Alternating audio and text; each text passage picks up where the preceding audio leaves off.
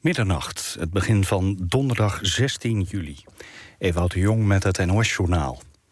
In Athene is het Griekse parlement in debat over de bezuinigings- en hervormingsplannen in het Europese akkoord. Het debat begon enkele uren later omdat de fractie van regeringspartij Syriza lang over het akkoord heeft vergaderd. Het Europese akkoord wordt in het parlement verdedigd door minister Tsakalotos van Financiën. Hij zei tijdens het debat dat er oneerlijke maatregelen in het plan staan... en dat het sluiten van het akkoord het moeilijkste moment van zijn leven was. De kans is groot dat het parlement instemt met het akkoord. In zijn woonplaats Amsterdam is dichter, schrijver en beeldend kunstenaar Rogi Wieg overleden. Wieg debuteerde op 19-jarige leeftijd. De werken van hem zijn onder meer Toverdraad van Dagverdrijf en De Zee heeft geen manieren. Het leven van Wieg werd gekenmerkt door ernstige depressies. Vorig jaar vroeg hij om euthanasie wegens ondraaglijk psychisch lijden. Dat verzoek is gehonoreerd. Rogi Wieg was 52. Ruimtevaartorganisatie NASA heeft de eerste scherpe foto van Pluto onthuld. De sonde New Horizons is gisteren vlak langs de dwergplaneet gescheerd. Door de extreem trage dataverbinding waren de scherpste foto's pas vandaag beschikbaar. Op de persconferentie van de NASA werd ook een scherpe foto getoond van een van de manen van Pluto, Charon. De wetenschappers van het New Horizons team zijn opgewonden over de beelden die tot nu toe zijn binnengekomen. De onderzoeksleider zei dat er een aantal onverwachte ontdekkingen zijn gedaan.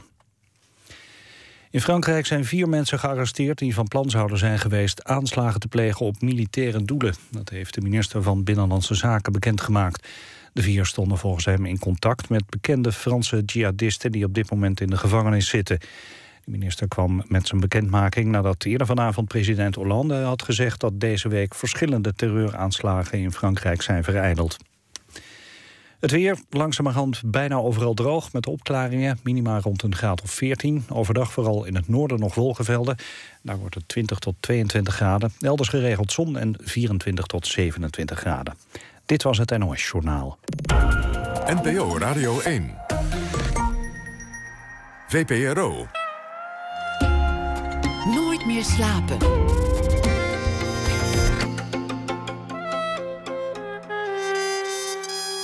Met Esther Naomi Perquin. Goedenacht en welkom bij Nooit meer slapen. Iedere schrijver of kunstenaar heeft in de zoektocht naar een eigen stijl een moment gehad dat hij zich moest bevrijden van een voorbeeld.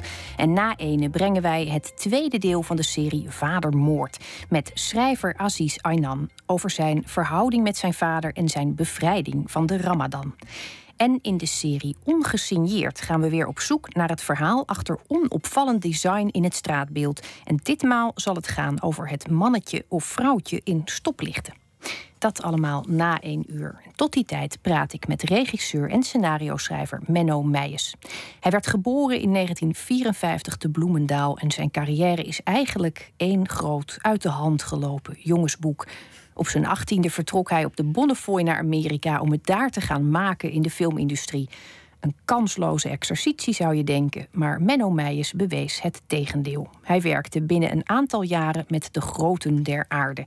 Voor Steven Spielberg bewerkte hij al in 1985 het opzienbarende boek The Color Purple tot een filmscenario. En die film betekende zijn grote definitieve doorbraak als scenarist.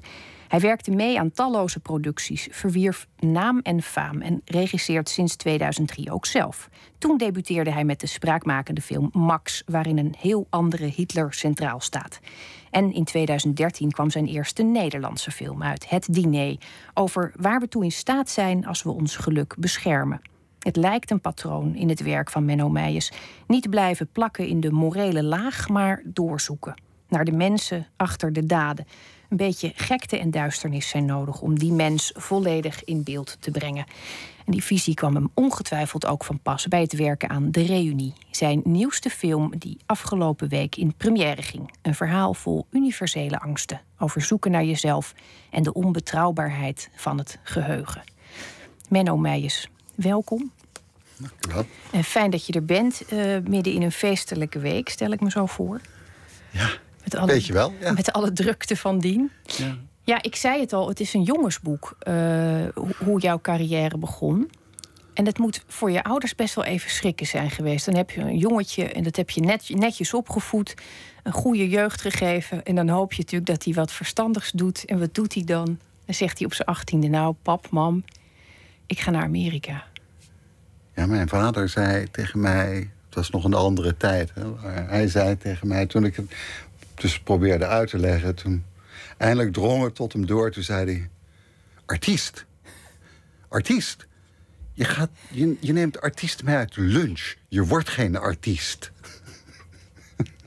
vond ik, ik dacht meteen: God, het is alleen maar de lunch. Je neemt ze nog niet eens mee Nee, uit eten. uit, eten. Dus, dus, dus zo stond mijn vader daar tegenover. Ja. Mijn moeder steunde me meer. Maar mijn vader vond het echt erg. Voor een tijd. Die dacht echt dat ik met het, eh, met het circus... of dat ik eh, in een nachtclub ging werken of zo. Dat was... Ja.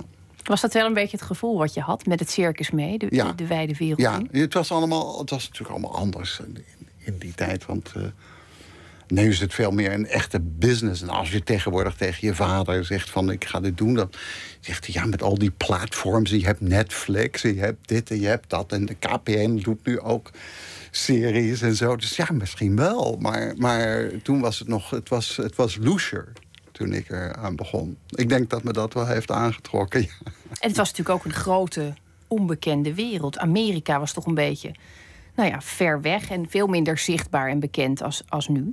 Voelt ook veel dichterbij. te Ja, voelen. nee, dat was een, een- het was als ik er nu, nu ik zelf vader ben met kinderen van, van de leeftijd waar mijn dochters, ik heb, de- ik heb het- een tweeling van, van 18 en een andere dochter van 22. Maar ja, dat, dat die zomaar dan echt op de Bonnefoy naar Amerika toe zou gaan. Zonder dat ik ze ieder moment kan teksten en, of sms'en eh, en bellen. Dat, eh, dat vond ik heel moedig van mijn ouders. Had je een plan toen je overstak? Wist je waar je heen zou gaan, waar je je aan zou melden of eh, in de leer zou gaan? Nee, dat had ik eigenlijk niet. Nee, ik, ik was een soort van één groot... Het, is- het klinkt zo krankzinnig als ik er nu... Het is kuifje in Amerika. Het is kuifje in Amerika, precies. Nee, ik had een soort van... Ja, ik had een soort van... Ik, ik dacht, ik, ik, improviseer het wel. dacht ik. Maar dan dan- sta je daar, je, je komt aan. En, en dan? Wat, wat is het eerste wat je doet? Nou, ik ging de kroeg induiken, ik ging naar de voor. kunstacademie. Ik dacht dat zal maar een goed begin zijn. Dat was er helemaal natuurlijk in Den Boze of uit Den Boze voor mijn ouders. Ehm, en, ehm, maar ja, die kunstacademie dat sloot ook nergens op aan. Dat was het San Francisco Art Institute. Het was een, een, een prachtige academie waar je enorm goed joints kon leren rollen. Eh, maar, ehm, en, maar mijn, wij hadden een buurman en die, die schreef scenario's, die schreef scenario's voor de tv. En ehm, op een gegeven moment woonde ik met de eerste mevrouw Meijers en haar, haar, haar zoontje eh, in een, brandweerkazerne in eh, San Francisco. Je had je eerste vrouw daar ook leren kennen? Ja. En ehm, ja, we woonden dus echt in een, in een oude brandweerkazerne. En eh, we, hadden, we hadden niets. En mijn ouders hadden, die hadden dus een, een paar jaar lang hadden ze het, eh, het, het Art Institute bekostigd. En toen zei mijn vader, nou, we houden ermee op. Dus je zoekt het maar uit. Dus toen ben ik maar gaan schrijven. En ik, ik, had, ik kende dus die buurman ergens. Dus ik heb mm, maandenlang, s'nachts heb ik zitten schrijven. En toen las hij dat. En toen zei hij, ja, het is wel aardig, maar je hebt een toneelstuk geschreven. Dus ja, het, waren niet van, het was allemaal niet zo dat, dat je een boek kon krijgen van hoe, hoe schrijf je een scenario. Nu, nu schijnt er een man te zijn die geeft daar seminars in. Ja, ik heb zelfs, ik heb zelfs ooit ook scenario schrijven gevolgd. En ik kreeg les in jou. Dus het, zo, Dat is toch afschuwelijk. zo gaat dat Dat tegenwoordig. is verschrikkelijk. nou, het was helemaal niet zo erg hoor. Dus het was heel eh, inspirerend. Maar dat schrijven, zat dat, zat dat er al in toen je vertrok? Of was je toen met nee, hele ik, dat zat dingen al in bezig? toen ik vertrok. Ik, ik, ik, ik, ik, ik ben op een gegeven moment gaan schrijven. En ja, ik had wel het gevoel dat ik dat wel kon. Maar ik, had, ik was toen ook zo ambitieus op mijn eigen vreemde, luie manier... dat ik wou ook schrijven in Engels. Dus, maar ik ging naar een internationale school toe. Ehm, Dus en- met het Engels zat het al wel ja, eh, in orde. Ja, maar ik, ik, ik, ik las dan veel Hemingway en zo. Weet je, dat, dat, dat was dan my guy. Ja. Ja. Heel klassiek eigenlijk. Ja. Toen jij in die brandweerkazerne werkte, eh, zaten die stangen er toen nog in? Ja, er zat naar- zo'n stang in. Echt? Ja, Dus je kon naar dus- beneden glijden? Je kon, ja, ik kon naar beneden sodemieteren. Want het is heel moeilijk om dat te doen eigenlijk. Dat ik tot mijn jammer genoeg heb uitgevonden. Ja. Ja, het lijkt mij een heel eh, nuttige bezigheid tijdens het schrijven, tussen het schrijven door. Maar goed, je had je eerste scenario geschreven en daar- daarvan werd gezegd: luister, dit is een toneelstuk. Het is een toneelstuk. Waar ja, je zat moet, hem dat dan in? ja, je moet exterior day moet je erboven schrijven en dat soort dingen. Dus ik bedoel, ik begon dat toen wel... Heel veel technische. Ja, ik begon dat toen wel iets onder de knie te krijgen. En toen ben ik daarmee naar, eh, naar eh, Los Angeles gegaan. Eh, het was een... een, een maar men, men las, men, dat ik een paar agenten lazen. En die zeiden, ja, het is wel oké, maar niet iets dat we, niet iets dat we willen maken. Maar, maar het, het, daardoor kwam ik een paar agenten tegen. En dan hoop je natuurlijk dat van het een het ander komt. Ja, Als je nu terugkijkt op de scenario's die je toen in de achterbak had liggen toen je vertrok, om ze aan de man te brengen. Wat zie je dan nu zelf? Wat daar zou je nu zelf in je eigen scenario's geloven als je die van toen. oh ja. Ja? Ja, sure. Je zag- Ja, het was wel. Nee, het was een goed idee dat ik had. Het was, het was, het was over een dokter die een. ehm, ik, het was, nu zou het heel actueel zijn. Het was over een transseksueel. En de verhouding die ze had met haar chirurg. En, ehm, en dat, was, eh, dat is namelijk een enorme intense eh, verhouding. Want eh, die man die, die, die, heeft, eh, dus, die, die heeft een sleutel naar een, een nieuw leven. Een sleutel tot de bevrijding en de. Precies. Ja. En ik, ik, ik, ik leerde ook een, een, een chirurg en een psychiater kennen bij Stanford. eh, de universiteit. En ik ging daar ook dat. Ik heb ook al die research gedaan. Ehm, en dat was, ja, dat was heel interessant. En dan wat er ook met die mensen gebeurt daarna. Dat die bevrijding toch soms niet zo'n enorme bevrijding was. Dus ja, ik, vond, ik vind het nog steeds, eh, als ik het erover heb, word ik, eh, Word word je er ineens weer enthousiast? enthousiast over mijn eigen werk. Wat goed, we hebben vast een onthulling wat er over Wat een paar stom. jaar eh, te verschijnen staat. Ja. Maar je, je gooit die dingen in de achterbak, je, je, je, je ontmoet mensen. Ehm, lezen ze dan ook echt je scenario? Of lezen ze de samenvatting en heb je dan alvast... Want het lijkt, lijkt mij een soort onneembare vesting. Er zijn zoveel mensen die zeggen... ik heb een goed verhaal, ik heb een goede film... ik heb iets moois in mijn hoofd. En ik kan me voorstellen dat je er al ontzettend aan moet werken... voordat ze je echt gaan lezen. Ja, ik denk dat dat waar is. Ik denk dat een hele hoop mensen samenvatting blazen. Of dus ongetwijfeld zullen ze ook mijn, alleen maar een samenvatting van, van dat scenario hebben gelezen. Krankzinnige, krankzinnig idee over een, een transseksueel en een surgeon don't touch it. Weet je, zoiets. Ja, het is natuurlijk ook nog een kunst om een verhaal zo samen te vatten dat mensen het voor zich gaan zien. Je kunt een verhaal ook. Als, Ja. je, als je dit hoort en je vertelt het een beetje slecht, dan denkt iedereen dat wordt een draak. Dat- Ja. Het zit hem heel erg in de. Nee, nee, in de pitch. Ja. Ja, dat leer je daar natuurlijk ook. Hoe ja. leer je dat in de praktijk? Want de eerste keer dat je moet pitchen, eh, voor de mensen die niet weten wat dat is, eh, ze geven je- vaak een soort elevator pitch eh, als voorbeeld dat je dus de tijd van een lift naar boven of naar beneden hebt om uit te leggen waarom iets fantastisch is, waarom ze iets moeten doen, waarom dit een heel goed idee is om, nou ja, een soort, soort energieke toespraak te houden. Ja, ik, ik, mijn, mijn eerste keer was.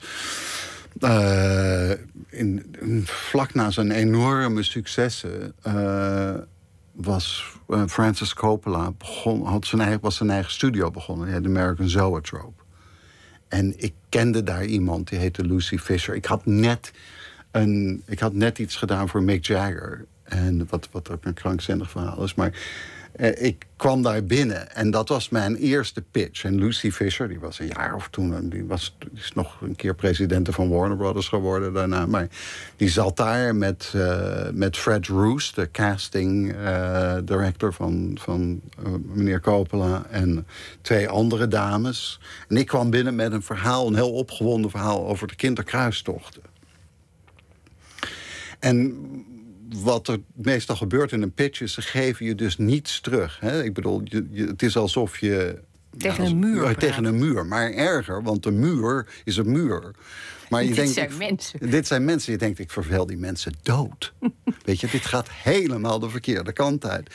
Ja, en ergens moet je daar doorheen. Dus ik, ik dacht ook wel, dit is mijn laatste kans. Ik ga nu terug naar Nederland. Ik denk, godverdomme, ik verkoop het gewoon. Ik, ik, ik, ik doe... Ik, ik vertel het zoals ik, zoals ik er echt in geloof als ik dan, uh, als ik dan met mijn staart tussen mijn benen terug moet naar, naar Nederland, dan, uh, dan in ieder geval heb ik het gevoel gehad dat ik, uh, dat ik alles eraan heb gedaan wat ik kon. Dus ik heb, ik heb het helemaal uitgespeeld. Ik, ik viel van mijn stoel. Ik liep met een zwaard. Ik, en, en daarna zei ze, nou ja, dankjewel. En toen liep ik het huis binnen wat ik huurde met met Abel Ferrara. Zegt, zegt uw naam wat? Nee, nee? voor mij niet. Nee. nee Abel Ferrara is een hele befaamde indie, um, Amerikaanse indie-regisseur. En uh, toen ging de telefoon en uh, het was Lucy Fisher. En die zei, oké, okay, you got the job. Dus uh, dat was eigenlijk mijn, dat was mijn eerste of ja, tweede, tweede baan in, in Los Angeles. Dus ik zou zeggen, ik zou zeggen je moet het niet te snel doen. Je moet niet, niet proberen het allemaal in een minuut te stoppen. Je moet gewoon zeggen, nou, ik kan het wel in drie minuten vertellen of zo. Maar je moet wel, moet wel proberen de tijd te beheersen. Je moet het spel een beetje van jou maken, niet... Uh... Het, is een, het, is, het, begint daar al met het spel, maar het spel blijft natuurlijk op allerlei niveaus gespeeld worden. En uh, nou ja, daar, daar gaan we het straks ook nog even over hebben. Je noemde net uh, Mick Jagger al even. Uh, terloops. En dan zeg je dat ook nog op een manier als wat mij nou laatst gebeurde. Heel, uh, wat was er met Mick Jagger, wil ik nu wel even weten. Ja, ik heb dat wel eens eerder verteld, maar het, het, is echt gebeurd. Het is krankzinnig. Het is echt een, een heel maf verhaal. Ik was dus op een, een feest dat nogal door de nacht denderde. En ik kwam weer thuis. En een van die agenten waar ik het net over had, die uh, die dus dat scenario had gelezen over die transseksueel. Dat was een Engelse agent, die heette Maggie Abbott. En die belde mij. Ik dacht, wie belt er nou? ik ging, kwam met ben gaan slapen. En die zei, darling, Mick Jagger is... is Keith Richards was gearresteerd in Toronto. Dus met een, met een pond heroïne. Wat best veel is. Wat best veel is. Wat de Mounties geloofden dus niet dat iemand dat voor zijn eigen gebruik zou kunnen hebben. Maar dat was dus wel zo. Dus hij keek na tien jaar. Dat was dus het verhaal. Hè? Dus in de bias gaan voor tien jaar. Jagger had net, was, ze waren net uitgekomen met Some Girls. En hadden een aantal concerten gepland. Nu gingen ze en moesten ze, gingen ze één concert doen, dat gingen ze filmen. En hij had net Nashville gezien van Robert Altman.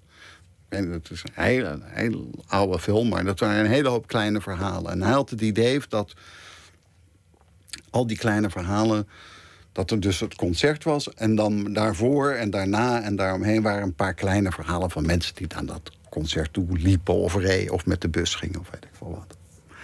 En uh, hij had al een aantal schrijvers daarover gesproken. En ik liep binnen in uh, de, dezelfde kleren die ik uh, droeg op dat feest. Dat was geloof ik een oranje overall en een wit dinner jacket... dat ik had gekocht op Melrose Avenue voor een geloof een dollar vijftig. En ik liep binnen in dat...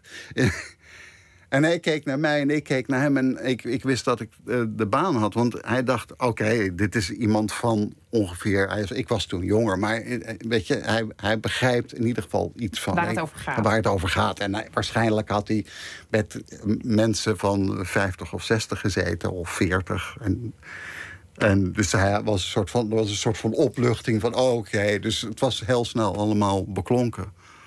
Um, dat was natuurlijk puur geluk. Het is puur geluk, maar het is uh, in jouw leven wel vaak heel werkwaardig uh, gelopen met dit soort dingen. Ik vind het, ik vind het ook uh, mooi om te horen dat je daar tegelijkertijd kuifje in Amerika in bent en die Hollandse nuchterheid in, in, in hebt behouden. Dat is een goede combinatie volgens mij. Daar heb ik geen oordeel over. Uh, we gaan straks uh, verder praten. Wij gaan nu uh, muziek draaien van L.A. Priest. Het nieuwe solo-project van Sam Dust is dat. Ooit was hij voorman van de band Late of the Pier. Ingie heet die plaat. En daarvan draaien wij Ladies in Trouble with Law.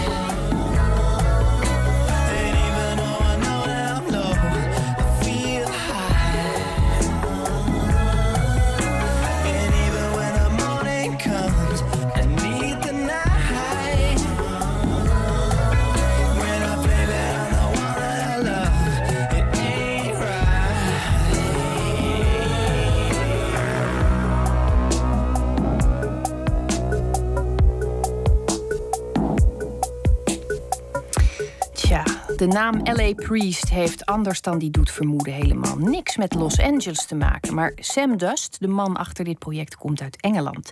En Ladies in Trouble with Law was dat. En tegenover mij zit scenario-schrijver en regisseur Menno Meijers. En we hadden het net even over um, de vaart waarmee je pitcht of juist niet. En het wonen in een brandweerkazerne en het uh, ontmoeten van Mick Jagger. Nou ja, dat, dat, dat vat eigenlijk al samen hoe merkwaardig jouw leven uh, tot dat punt verliep. Uh, er kwam toen nog een merkwaardige wending. En we hadden het er net even over terwijl deze muziek speelde.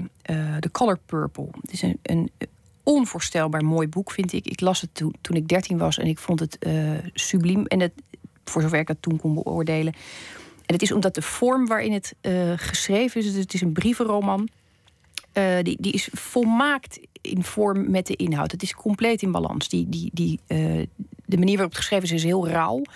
Het gaat ook over rauwe dingen, maar het wordt tegelijkertijd niet topzwaar. Het is een ontzettend knap boek. En dat legde de lat waarschijnlijk heel erg hoog. Jij hebt het boek bewerkt tot een film. Het is ook een schitterende film geworden.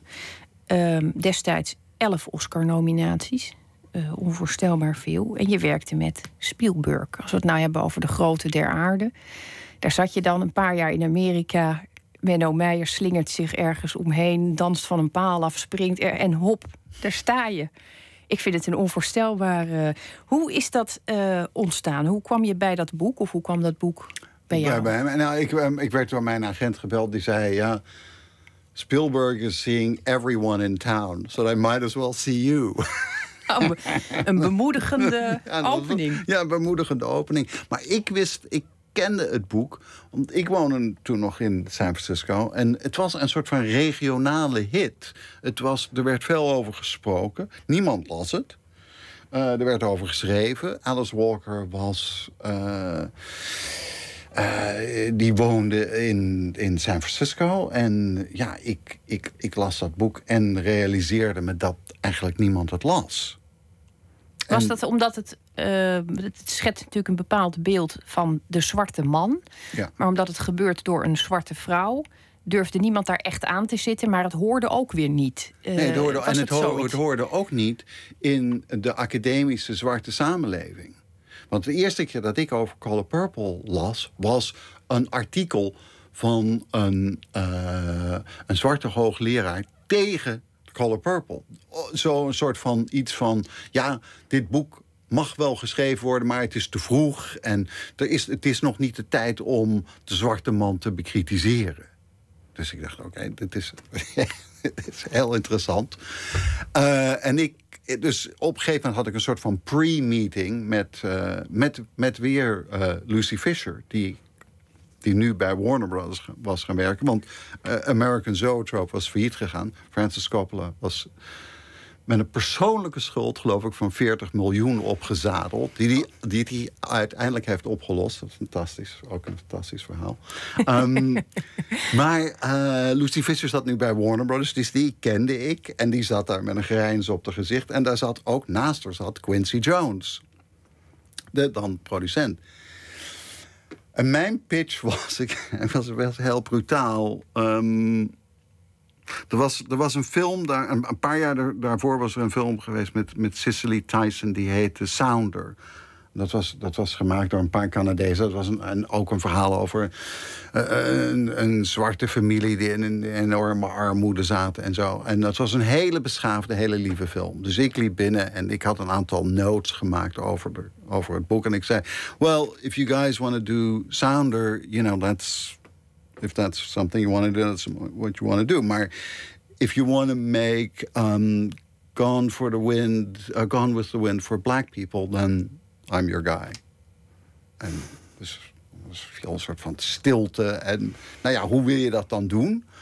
Um, en um, ja, want ik dacht, we moeten van het beleefde af. Hè? Ik bedoel, het, het, het, dit kan, dit, we moeten dit uit de academische wereld trekken. En we moeten het openbreken. En het, is, het was natuurlijk een enorm emotioneel verhaal. Het is een heel mooi verhaal, maar het is ook een, een verhaal over liefde en twee zusjes en. en, en uh, een, een, een, een turbulent eh, liefdesleven. Ja. Dus dat, dat heb ik aan ze verteld. Toen zei ze, nou, weer, kom morgen terug en vertel dit aan, aan Steven. Ik zei, oké. dus toen uh, kwam ik de volgende dag terug en er liep een hele aardige man met een baard en een, en een zonnebril en een soort van ja, aviator shades liep, liep de kamer in. En ik had al heel snel een rapport met hem. Weet je. Het was heel makkelijk om met hem over te praten. En ik, ik hield het. Ik had het veel met hem over de technische zaken. Van, ik, voor mij, mijn, mijn pitch was ook, omdat, zoals je zei, het verhaal is dus, het wordt verteld als een serie brieven. Uh, en um, ik dacht, die brieven kunnen we gebruiken als... want dat was dan het probleem. Wat doen we met die brieven? Wat doen we met die brieven? Ik zei, laten we die brieven alsjeblieft gebruiken. Laten we die brieven als voice-over gebruiken. Dan kunnen, we, dan kunnen we heel snel dat verhaal in. En... Het is heel sfeerbepalend. Want die brieven zijn natuurlijk ook geschreven door een analfabete hoofdpersoon. Dus die taal is ook rauw en niet netjes. Nee. Misschien dat daar ook de, de, kritiek vanuit de academische wereld... dat het een, een beeld gaf van nou ja, van, een, van een, een zwart leven, dat ze toch echt wel ontstegen waren tegen die tijd. Ik weet niet of dat ook gevoelig lag, maar de, die rauwheid in die brieven is ook nog iets wat. Ja, er is een rauwheid in die brieven, maar het gaat ook als je echt in dat verhaal gaat graven. Het gaat toch ook wel over het. Uh, wat de mensen ook niet onder ogen willen nemen, is het, het, het, het, het, middel, het, het leven van de zwarte uh, middelklaas dat is dus het ergste van het, het ergste van het racisme is, vind ik altijd, is dat, dat, uh, het, dat, dat de Amerikaanse neger alleen maar authentiek is als u op een straathoek staat met een pistool in zijn zak. En anders is het een Uncle Tom of dan is het niet authentiek. Uh, en natuurlijk is er al eeuwen is er een, een, een zwarte uh, middenklasse geweest. En daar gaat dat eigenlijk over. Want Mister heeft juist geld. Die heeft een boerderij. En die heeft wat geld. En die heeft, uh, een, ik weet niet, 40 acres. Uh, en dat wou ik ook uh, in die wereld zetten. Niet alleen, en het is ook een vrij aanzienlijk huis dat ze hebben. Ja. Het is, uh, nou ja, je vertelde net, het gesprek ging eigenlijk verbazingwekkend makkelijk. Het bleef, bleek een hele aardige man te zijn. Die, die, samenwerking ging dus eigenlijk van begin af aan goed. Ja.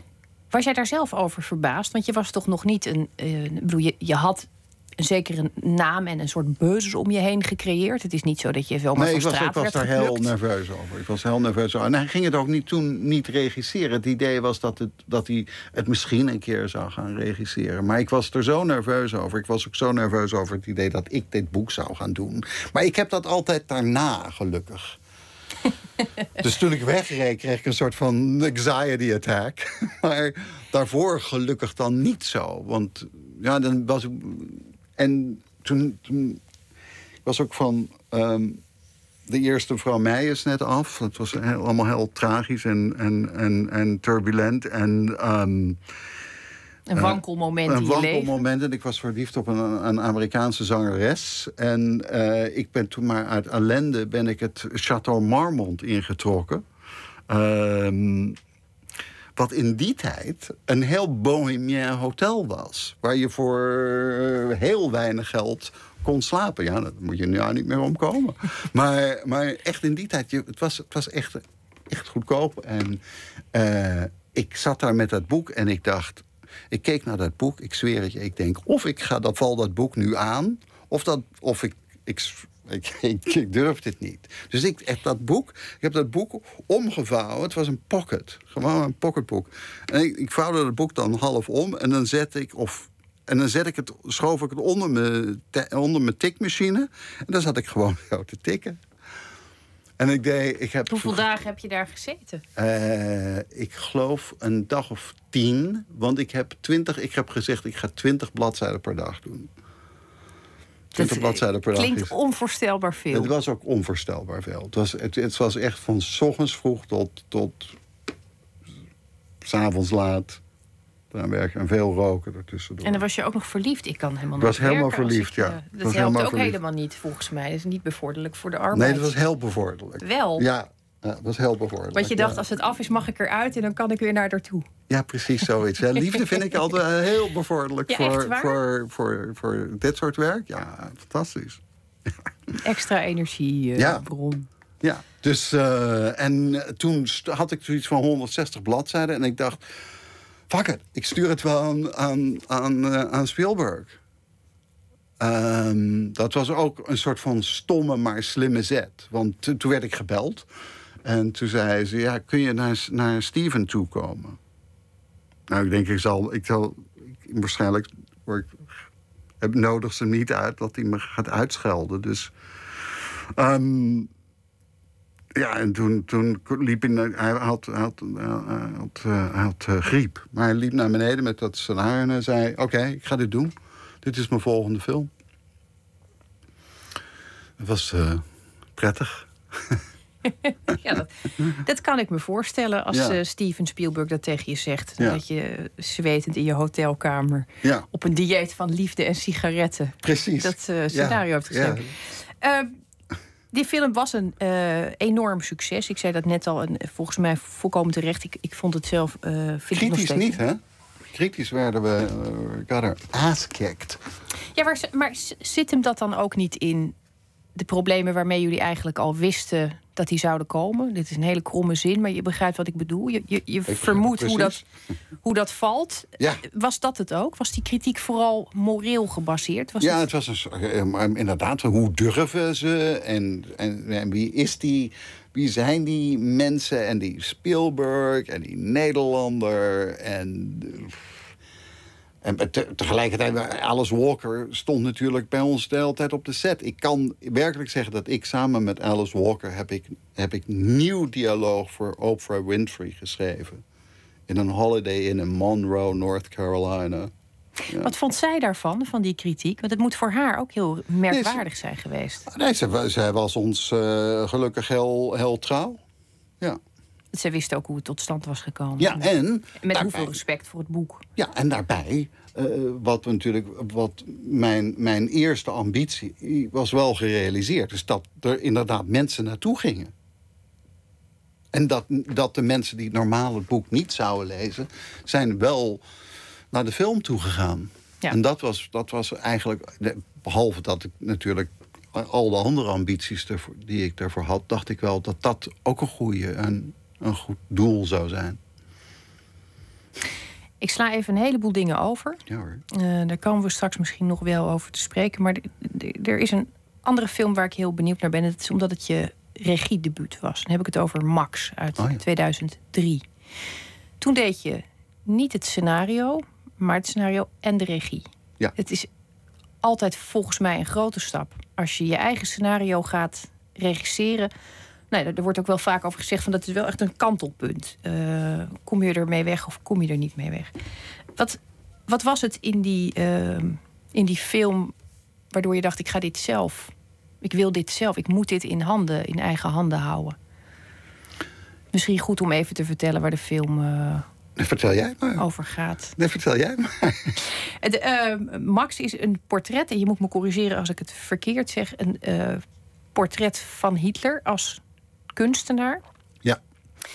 Waarin je eigenlijk eh, laat zien eh, wat er ook had kunnen gebeuren als het ietsjes anders was gelopen. Wat er, Ja, dat, dat, dat is eigenlijk een beetje erover geschreven. En ik, daar, dat, daar ben ik het nooit zo mee eens geweest. Ik, het is inderdaad... Kijk, Hitler was altijd... Toen Hitler in de oorlog zat, in de Eerste Wereldoorlog... toen stond hij bekend in zijn regiment, het 16e regiment... Het, eh, uit, uit Beieren, als de artiest. En hij schetste ook in de loopgraven. En dat was zijn image. En in de, in de winter van 1918, toen, toen dus het, het, Duitse leger gedemobiliseerd was. En weet eigenlijk niemand wat er, waar Hitler was. Behalve dat hij in, barak, in de barakken sliep. Ehm, en eigenlijk kwam hij in de lente van 1919 naar voren als een, als een soort van ja, een vreemde, vreemd soort van straatpoliticus. En ik dacht in die tijd. Ja, ik denk in die tijd moet die man ergens hebben afgerekend met zijn idee over, dat hij over zichzelf had als, als, als kunstenaar. En, en, en wat is daarmee gebeurd? En, en dus ik dacht, ja, ik heb daar de ruimte eigenlijk, die twee maanden, het was een soort van donker gat. En uh, mijn idee was dat hij een, een, een Joodse uh, uh, galeriehouder ontmoette.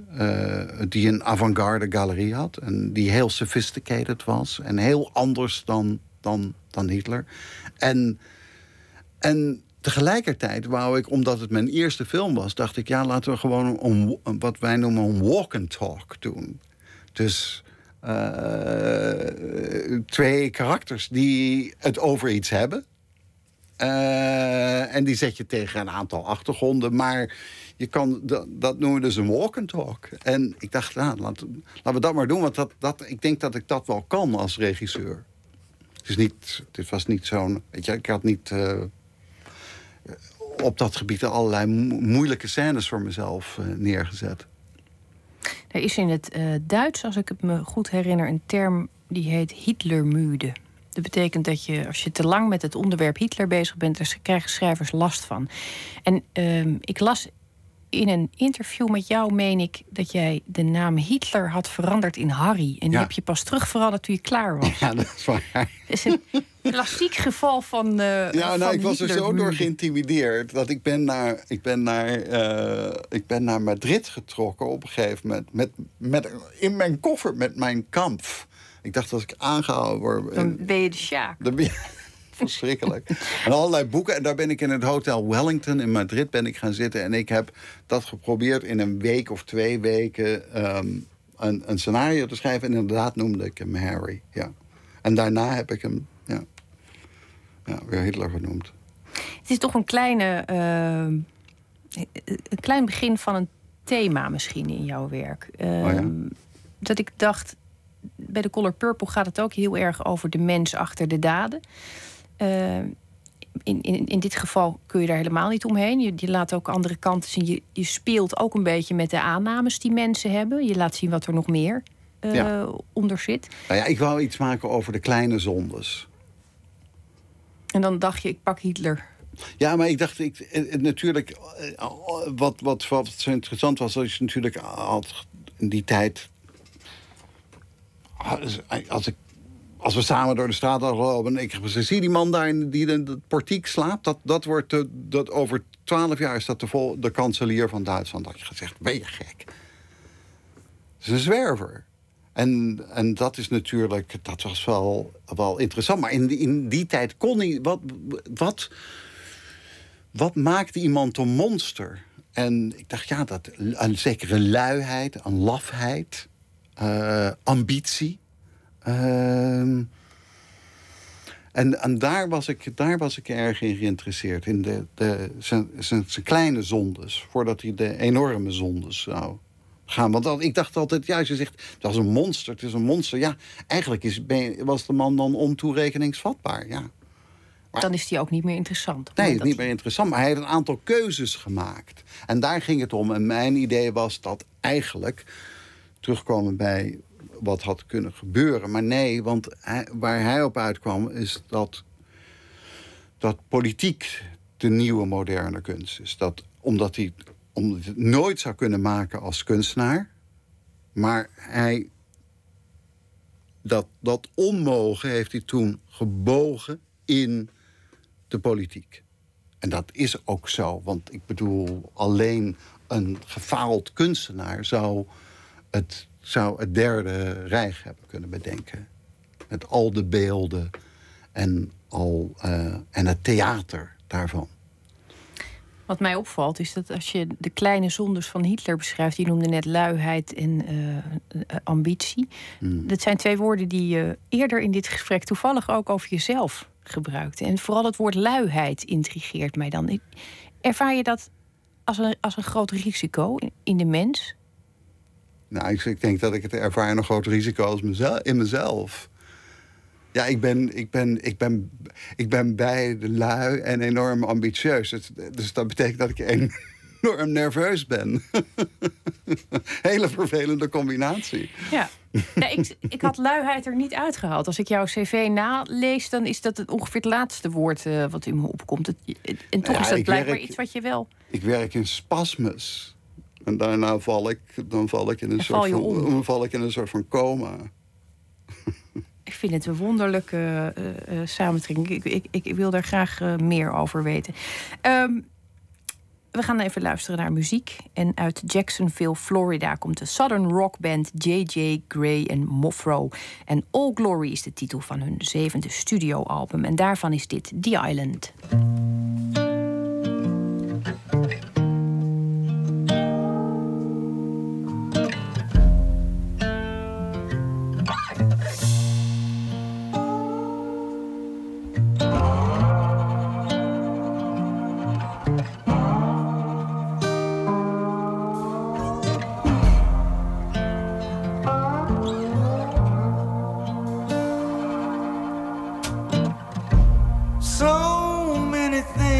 Things. So many stories long forgotten. So many deeds between. Shouting out across the bottom. Neath the twilight,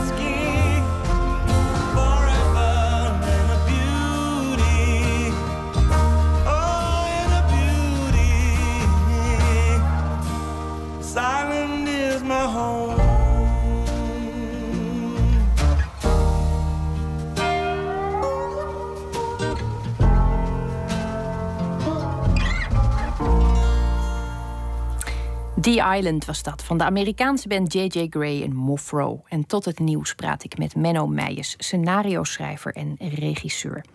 En we hebben het gehad over zijn stormachtige carrière. Uh, Kuifje in Amerika kwam een paar keer langs.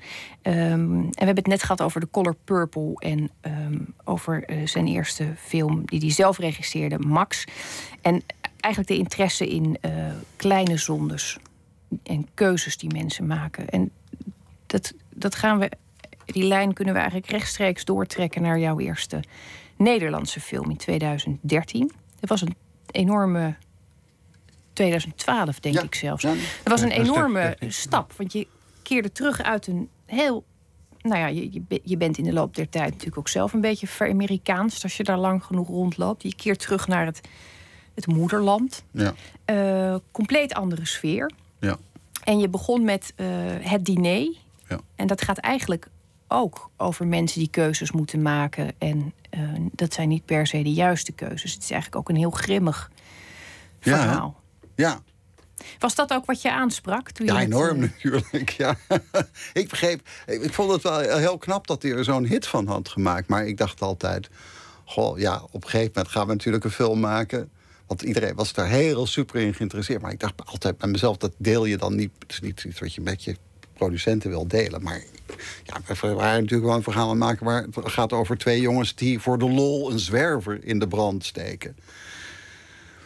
En het, het, het, wat, wat natuurlijk heel knap van, van, van Herman was, is dat hij daar omheen wist te lullen eigenlijk over. maar dat was natuurlijk wel even de essentie van het boek.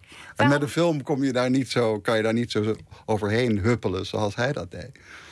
Je hebt er echt heel bewust voor gekozen om er een Nederlandse film van te maken. Ja. Je had ook kunnen zeggen, ik, ik, ik... Nee, het was me aangeboden als een Amerikaanse film. Maar ik geloofde er niet in als een Amerikaanse film. Want ik, ik geloof niet dat... Uh, Amerikanen willen het altijd over de moraliteit hebben. En de, wat, wat, wat is hierover te zeggen? Ze hadden het niet moeten doen. Het was afschuwelijk. Maar dat willen de Amerikanen dan gezegd Ja, die willen dan eindeloos dat uitkouwen. Maar, maar dat is, dat, weet je, er is no air in that tire. Ik bedoel... Dat, het, het is zo klaar als een klontje. Het is klaar als een klontje. Wat mij interesseerde is de relatie tussen die zoon en die moeder. En dus dat die vader denkt dat hij in het middenpunt van die familie staat... dan dat hij eigenlijk een soort van kantlid is. En dat die zoon en die moeder alles aan het bekokstoven zijn. Dat vond ik, dat vond ik het fantastische eraan. Dat vond ik het knappe eraan van het boek. Ja. En dat, dat, dat hebben we ook naar, flink naar voren geschoven, geloof ik. Ja, dat is heel mooi, uh, dat is heel mooi in de film uh, terug te zien. En wat ik... Uh, ook heel leuk vond, is dat je een beetje speelt met de Nederlandse kneuterigheid. Dat, dat dat samen zitten eten en die ober en die, die sfeer is, vond ik ook heel Nederlands. Uh, terwijl het natuurlijk ook gaat over, nou ja, universele angsten en uh, universele thema's. Dus wat dat betreft overstijgt hij het Nederlandse ook heel erg. Um, is dat ook waar je naar zoekt? Want um, laten we het over je uh, meest recente film gaan hebben, De Reunie. Oh ja deze week in première gaan. Je zegt, oh ja, je was alweer 16 andere projecten bezig. Deze week uh, in première gaan, eergisteren inmiddels. En uh, dat is een uh, film die, waarin dit, dit ook heel erg aan de orde komt. Het, het is een, um, er zit ook, daarin zit een Nederlandse sfeer, maar het gaat over hele grote existentiële dingen. En eigenlijk ook over um, dingen die heel griezelig zijn. En dat vind ik het mooie in de reunie, zie je allerlei griezeligheden uh, in laagjes schemeren. Dus je ziet. Oh ja, vertel me daar nou, eens over. Nou, um, ja, dan laat ik jou daar eens over vertellen. Ja. Wat ik interessant vind om te zien is dat er, er zit een laagje alledaagse vreedheid, wat ja. kinderen uh, hebben, maar je ziet daar tussendoor ook iets wat dieper zit. Iets wat, uh, wat ervoor zorgt dat wat bij de ene mens die de bus instapt je nekharen overeind gaan en bij de andere niet. Of heb jij dat nooit? Dat je nee, nee, nee, absoluut. Ja? Nee. Nou, dat, dat, dat vind ik in die film, die, die gelaagdheid en die, um, die verspringt ook de hele tijd. Dus iedere keer als je denkt het is een intense engert, dan blijkt het toch, kan het zo weer terugschieten naar het alledaagse. Het laagje is zo dun dat het steeds verdwijnt en verschijnt. En ik dacht, dat, dat, nou ja, dat kan natuurlijk geen toeval zijn. Het moet een hele bewuste um, keuze zijn geweest. En misschien wel van iemand die Want het speelt voor een groot deel op de middelbare school in het Ja. verleden. Ja. Ik dacht, iemand moet dit eh, snappen. Moet weten hoe die chemie werkt op zo'n instituut. Eh, eh, Had jij, kon jij teruggrijpen bijvoorbeeld op je eigen middelbare schooltijd? Ja, ik heb mijn eigen. Ik geloof dat ik mijn eigen hysterisch eh, 14 jaar oude meisje heb kunnen aanboren. ik weet het niet. Maar ik, nee, natuurlijk, ik begrijp die vreedheid wel. Een hele, hele, hele goede vriend van mij zei, net dat ik, dat ik soms vreed ben. Maar ik geloof dat we dat allemaal wel zijn om. Ja, om onszelf te beschermen. Eh, doordat we kwetsbaar zijn. En dat neemt dan in één keer een vorm aan van vreedheid. Ik, ik geloof. Ik, ik geloof waar je misschien een beetje op doelt, is dat ik niet geloof. Bijvoorbeeld Olaf in de reunie is vreed en harlekijnachtig. En, en uiteindelijk in één zin, als je er werkelijk naar kijkt, dan realiseer je aan het eind, als hij zegt: Ja, maar ik was net zo gek op haar als jij. Dat dat eigenlijk alles wat hij doet een soort van bling om dat gevoel is. Dus hij zet al die bling om dat gevoel, omdat hij dat gevoel wil beschermen. En omdat we daar zo moeilijk mee omgaan, dat is zo tragisch van ons.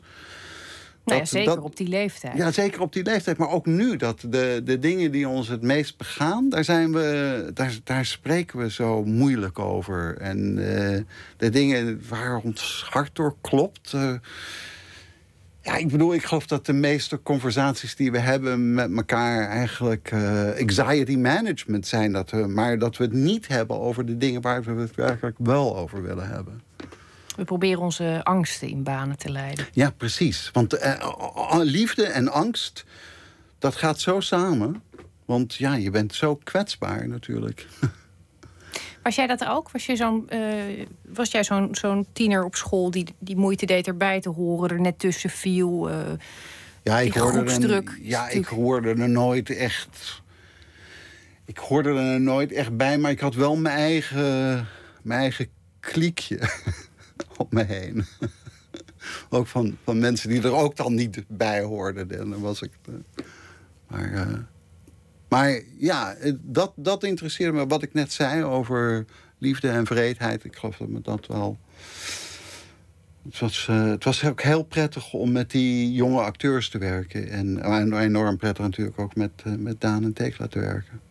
zijn dat, is, het, is dat nou heel anders, het werken met Nederlandse acteurs, dan, eh, dan wat je in Amerika gewend bent? Wat, wat, wat maakt Nederlandse acteurs zo verschillend van, van hun Amerikaanse collega's? Niet. Niet. Nee. Nee. ehm, Ik had nu gehoopt dat je zou zeggen, nou, Nederlandse acteurs zijn veel prettiger in de omgang, heel nuchter. Amerikaanse acteurs zijn allemaal hysterisch. Eh, ja, ik weet dat dit was een, lekker dit was een, eh, beeldbevestigende. een, hele vervelend, een heel vervelend antwoord van me. Nee, ik bedoel dat alleen maar. Maar ik hou enorm van acteurs hoor. Ik bedoel, ik, ik, maar ik vind ook dat er geen. Als ik. eh, ja, ik bedoel, het is. Ja, om, om met Daan of, of, of Jacob of Tekla te werken is net zo enerverend en spannend en bevredigend eh, als met eh, eh, Cusack of, of Penelope Cruz of eh, Adrian Brody. Je, ze, zijn, ze hebben het, ze hebben, ze zijn, hun talent is even groot. Ze, ze, ze- maar ze zitten in de kooi van het Nederlands gevangen. Dus dat, eh, daardoor is het een... Is, een zit- kleine bubbel. ja, maar ik bedoel. They got just as much stuff.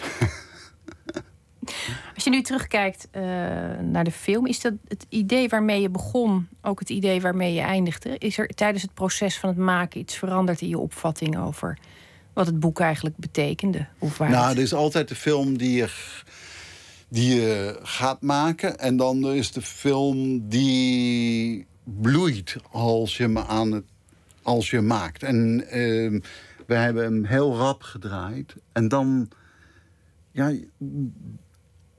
op, die manier komt er een andere, komt er toch een, een, met het diner ook, dan komt er toch iets naar voren.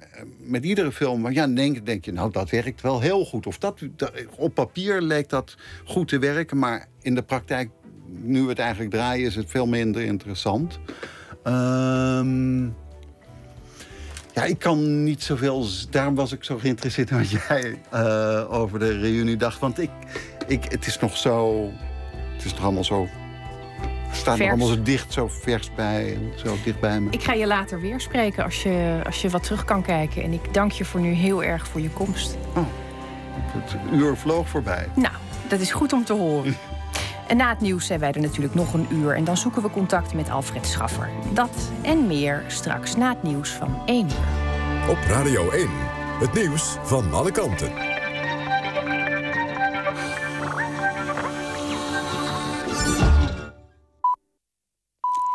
Eén uur, Ewout de Jong met het NOS-journaal.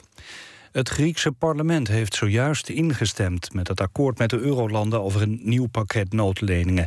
Het parlement in Athene heeft de afgelopen avond veel gedebatteerd over de bezuinigings- en hervormingsplannen.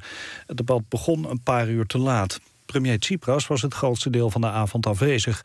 Het akkoord werd in het parlement aanvankelijk verdedigd door minister Tsakalotos van Financiën.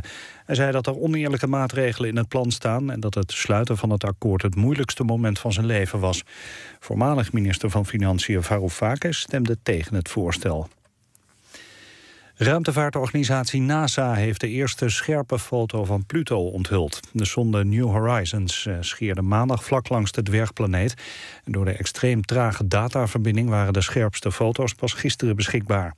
Op de persconferentie werd ook een scherpe foto getoond van een van de manen van Pluto, Charon. De wetenschappers van het New Horizons-team zijn opgewonden over de beelden die tot nu toe zijn binnengekomen. De onderzoeksleider zei dat er een aantal onverwachte ontdekkingen zijn gedaan. Zo zijn er bergen op Pluto van meer dan drie kilometer hoog. In Frankrijk zijn vier mensen gearresteerd die van plan zouden zijn geweest aanslagen te plegen op militaire doelen. De vier zijn tussen de 16 en 23 jaar en zouden in contact zijn geweest met bekende Franse jihadisten die op dit moment in de gevangenis zitten. Eerder gisteren zei president Hollande dat deze week in Frankrijk verschillende terreuraanslagen zijn vereideld. In zijn woonplaats Amsterdam is dichter, schrijver en beeldend kunstenaar Rogi Wieg overleden. Wieg debuteerde op 19-jarige leeftijd. De werken van hem zijn onder meer Toverdraad van Dagverblijf en De Zee heeft geen manieren. Het leven van Wieg werd gekenmerkt door ernstige depressies. Vorig jaar vroeg hij om euthanasie wegens ondraaglijk psychisch lijden. Dat verzoek is gehonoreerd. Rogi Wieg was 52 jaar oud. Het weer, langzamerhand bijna overal droog en opklaringen. Minima rond een graad of 14. Overdag vooral in het noorden nog wolkenvelden. Daar wordt het 20 tot 22 graden. Elders geregeld zon bij 24 tot 27 graden. Dit was het NOS Journaal. NPO Radio 1. VPRO. Nooit meer slapen.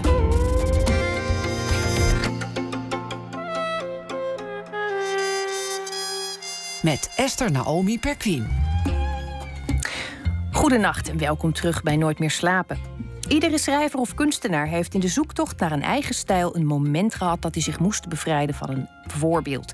En straks brengen wij het tweede deel van de serie Vadermoord met schrijver Assis Aynan over zijn verhouding met zijn vader en zijn bevrijding van de Ramadan.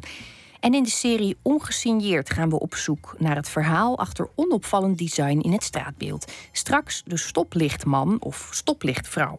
Maar we beginnen dit uur met een schrijver of dichter die reageert op iets wat er in de wereld is gebeurd. En deze week doen we dat met de in Zuid-Afrika wonende Alfred Schaffer. Hij debuteerde in 2000 met de dichtbundel Zijn opkomst in de voorstad. En daarna volgden bundels als Dwaalgasten, Schuim, Kooi en het vorig jaar verschenen, en het vorig jaar verschenen Mens, Dier, Ding. Alfred, goedenacht. Goedenavond of goedenacht, Esther. Hoe heb jij de Zuid-Afrikaanse dag beleefd? Um, rustig. Uh, nu en dan het nieuws volgend uh, onder het werk door. Er zijn hier een aantal grote verhalen, zoals uh, een grote bijeenkomst van de, de Zuid-Afrikaanse vakbondsbeweging COSATU. En er zijn nogal tien uh, Zuid-Afrikanen, uh, nou niet, niet gegijzeld, maar wel in gevangenschap op dit moment. Uh, die worden achtergehouden in China. Dat is nogal een groot verhaal. Ook omdat, zoals in meerdere landen in de wereld denk ik, maar Zuid-Afrika zeer belangrijke economische banden heeft met China. Er moet heel erg veel diplomatiek aan te pas komen om die mensen weer los te weken. En het verhaal is een beetje dubieus waarom die daar nu precies vastzitten. Dus dat was hier erg in het nieuws vandaag. Ja. Maar um, ja, wat, wat, wat ik eigenlijk nog vanavond pas gehoord heb... is dat, dat Rogier Wieg overleden is. En, en daar gaat eigenlijk mijn, uh, mijn korte stukje nu over. Goed, Alfred. Ik, uh, ik ga daar graag naar luisteren. Ik moet flink graven naar die twee avonden met Rogie Wieg... die, zo bleek vanavond, maar 52 is geworden. Er was dat programma tijdens Poetry International in 2007... met als thema waanzin en melancholie. In mijn visse herinnering strompelt Wieg het podium op... Hij leest grillige gedichten. Erg goed.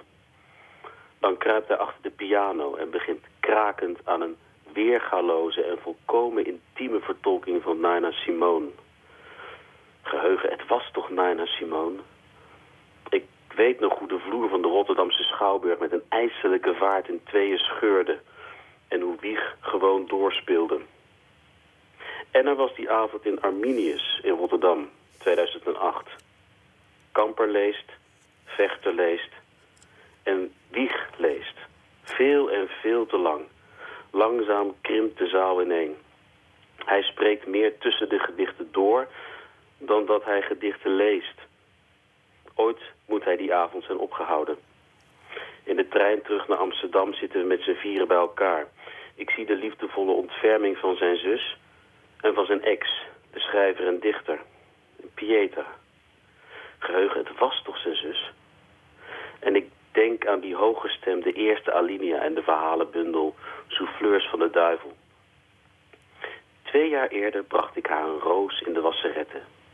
Ze droeg een lichte roze jurk en samen baanden wij ons, beladen met waszakken, een weg door het verkerende benzinedampen. Ik dacht dat ik een meisje van mijn soort met indrukwekkende ogen had leren kennen. Maar al snel zag ik dat ze een terugwijkende kin had. Twee minuten daarna hoorde ik dat ze lispelde. En na een half uur ontdekte ik een derde nadeel. Ze vierde haar verjaardag in mei. Mensen die in mei jarig zijn, zijn zelden besluitvaardig. Die avond in de trein zie ik een man die over de rand van het leven kijkt zonder een spoor van paniek. Hij eet snoep, geloof ik. En we rijden al hoe sneller richting Amsterdam. Door het razende donker boven de Hollandse vlakte. Dankjewel, Alfred. Het blijft, uh, het blijft roerend om te zien hoe je uh, een aantal beelden in je hoofd verzamelt. En, en op het moment dat iemand er niet meer is, die beelden plotseling in, in volle hevigheid uh, je weer terug weten te vinden. Ja. Een indrukwekkende schrijver, een indrukwekkende dichter ook, is, is vanavond gestorven. Ik hoop dat zijn werk nog veel herlezen wordt. Ook die verhalenbundels. Het is echt heel erg mooi werk dat hij maakte. Ik hoop het natuurlijk met jou. Um, Alfred, uh, ik wens je voor nu een hele goede nacht en uh, tot morgen. Goedenacht. De Amerikaanse blues- en soulzanger Bobby Blue Bland schreef zijn muziek niet zelf, maar hij kon nummers van anderen volledig naar zijn hand zetten. Schrijver en arrangeur Joe Scott was belangrijk voor Bland en ook aan dit nummer werkten ze samen. Ain't That Loving You.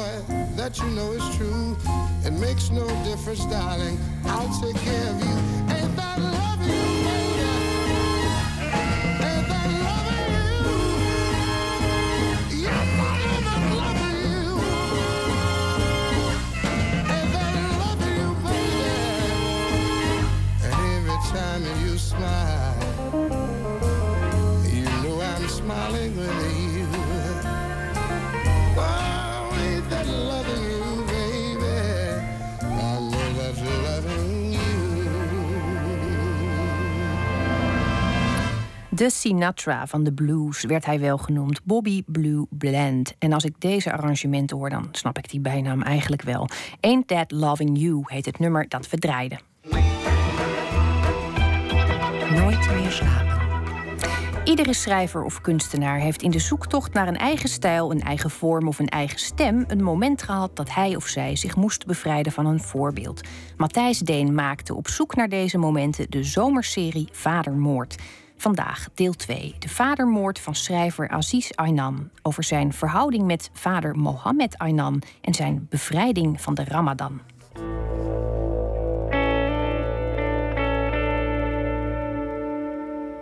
And all men kill the thing they love. By all let this be heard. Some do it with a bitter look, some with a flattering word. The coward does it with a kiss, brave man with a sword.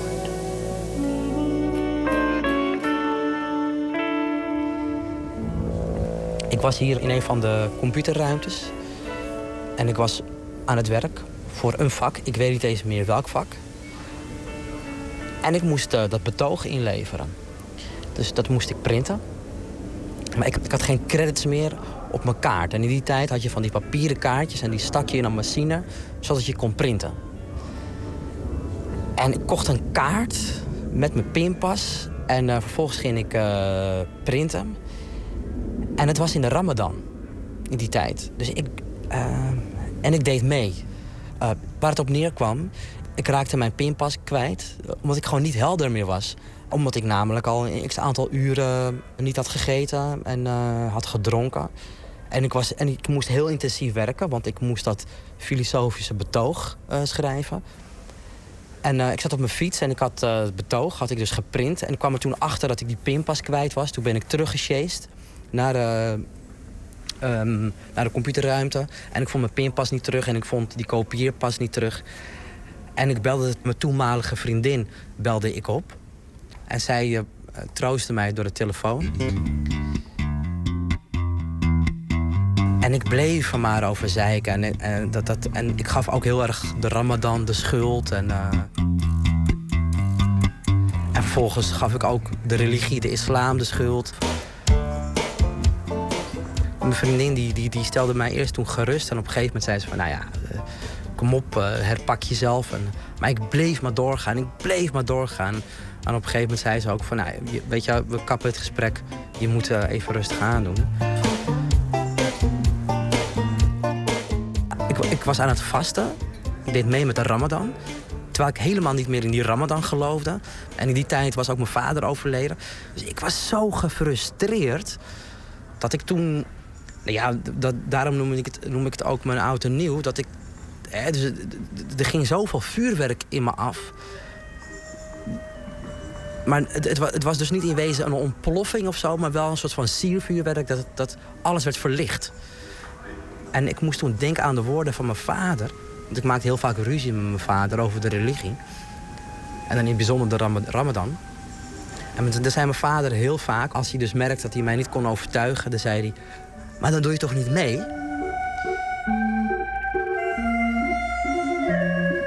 En, eh, en ik merkte toen heel erg dat ik dan... Ik merkte dus dat ik dan vaste, dat ik dat voor hem deed.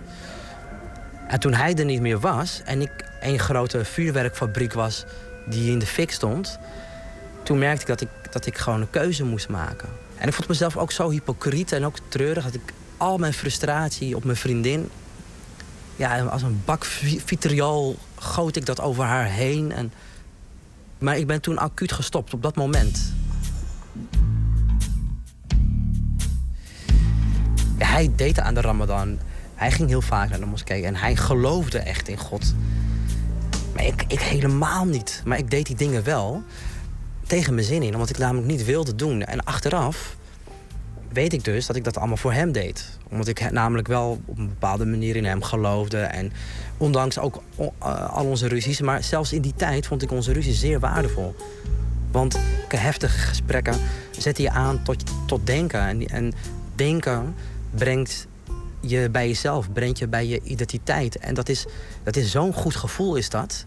Dan had ik heel vaak, dan fietste ik weg van het ouderlijke huis. En dan ging ik naar mijn eigen uh, anti-kraakhuisje. En had ik een heel intensief gesprek gehad met mijn vader. En dan zat ik op die fiets. En dan fietste ik naar uh, dat huis van mij. En dan, dan was ik zo vol. Dan was ik echt gewoon op die fiets was ik in dialoog nog met hem. Ik, weet niet hoe, hoe jij dat hebt, maar bijvoorbeeld met jezelf in dialoog gaan vind ik heel moeilijk. Maar na zo'n gesprek met mijn vader kon ik, was ik nog echt drie uur met hem aan, aan, het, aan het praten, met mezelf.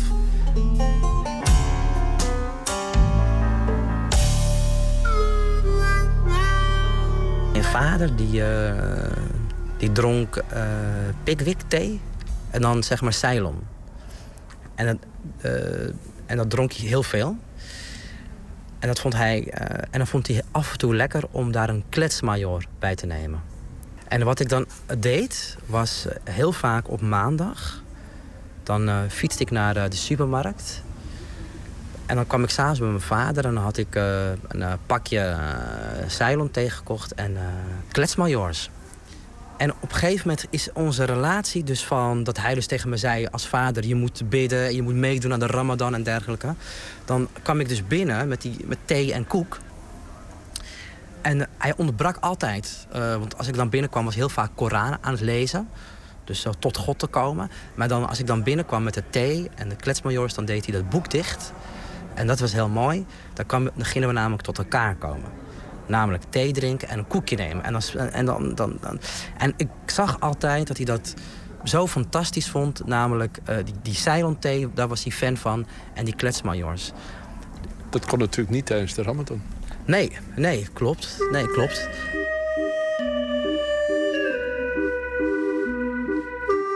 Toen hij ook dood was, dat, en die loyaliteit niet zozeer verdween, maar hij was verdwenen. Toen merkte ik dat er helemaal geen God was in mijn leven. En uh, dus wa wat ik dus achteraf kan zeggen, is, was dat, dat mijn vader mijn God is. En dat is op zich ook wel heel interessant. In de Berbercultuur is de, heb je dus de grote God, die kun je niet zien. En je hebt de kleine God, en die kun je wel zien. En de kleine God, dat zijn je ouders. En dus toen mijn vader overleed, en ik hier dus op het universiteitsterrein tot die uitbarsting kwam...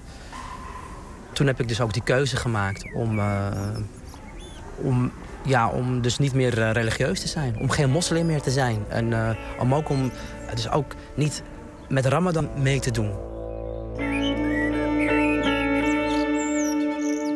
Hoe ga je dan stoppen met de Ramadan daar ja. op dat moment? Ja, kijk, wat ik wel wilde doen, was het in stijl doen. De, dus ik heb die dag nog wel afgemaakt. De volgende dag ja, heb ik een, een schandalig ontbijt gemaakt. Brood, eieren en dergelijke. Maar ook koek en taart. Op een, he en helemaal alleen. Ik heb toen uh, wel een aantal mensen had ik toen uh, tijdens het eten ging ik ze bellen, dus zoals mijn broer. En mijn vriendin heb ik toen gebeld en dat ik zei van ja, ik ben aan het eten. En ik, ja, we hebben daar toen heel erg om gelachen natuurlijk. En, want ik vertelde ze natuurlijk ook wat de aanleiding was en zo. En ja, daar moesten ze ook om lachen van ja, waar een printkaart allemaal niet toe in staat is. Dus religie is achteraf bij mij dus niet zozeer geloof geweest. Maar religie is achteraf veel meer een verhaal geweest. En, en mijn vader, die vertelde die verhalen. Dus mijn vader die voedde mij religieus door middel van verhalen. En toen mijn vader er niet was en ik daar blijkbaar dus heel boos om werd... en dat ik dus toen doorhad, maar mijn vader is er niet. En daarmee is het ook klaar.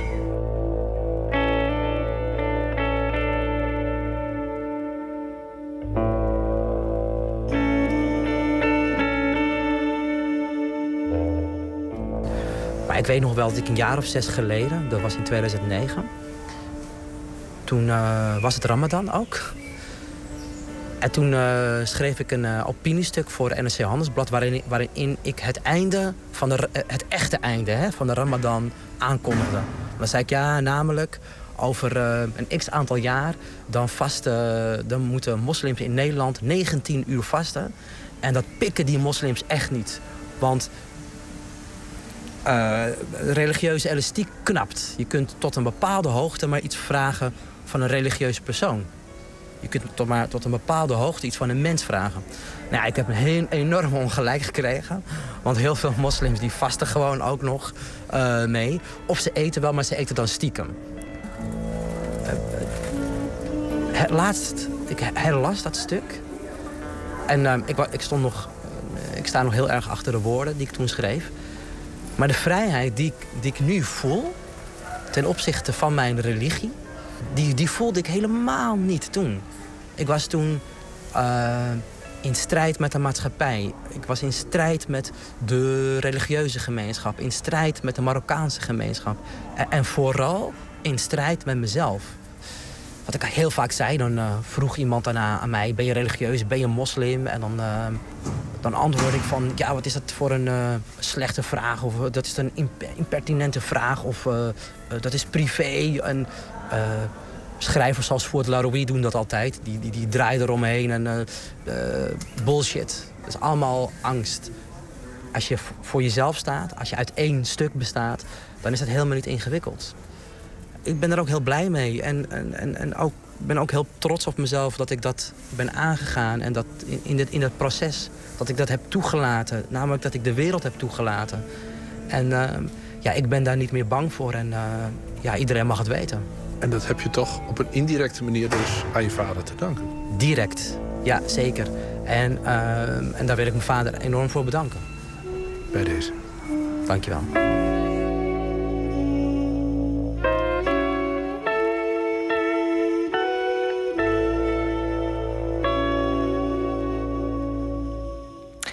hoorde het tweede deel van Vadermoord, een serie van Matthijs Deen met aan het woord Assis Aynan.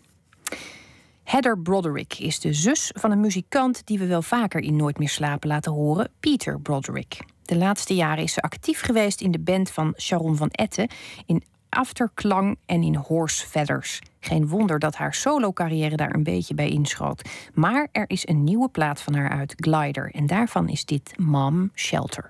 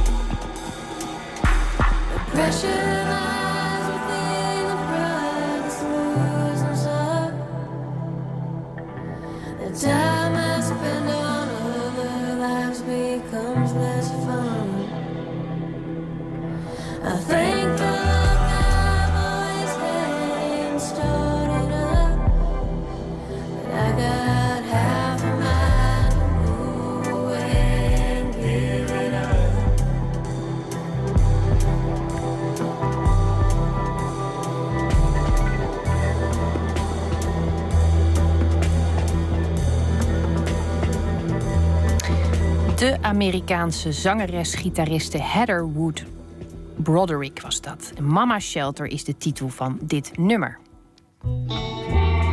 Nooit meer slapen. Tegenwoordig is het een genre voor de gezellige 40-plusser, maar ooit was het pure muziek voor de duivel, metal. En nachtcorrespondent Maarten Westerveen, die zelf een carrière in de metal is misgelopen, zocht voor ons uit hoe dat nou tegenwoordig zit. Want nu heeft het een gezellig plekje op de festivalagenda gevonden tussen de andere muzieksoorten.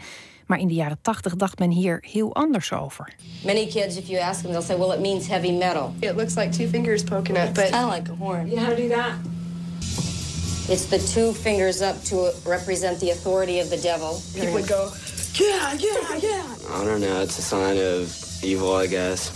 The three fingers down to represent the denial of the Trinity. This is Satan's head, and this is his horns, and if you do this, you're absolutely possessed. Also within this hand gesture, we have our three sixes.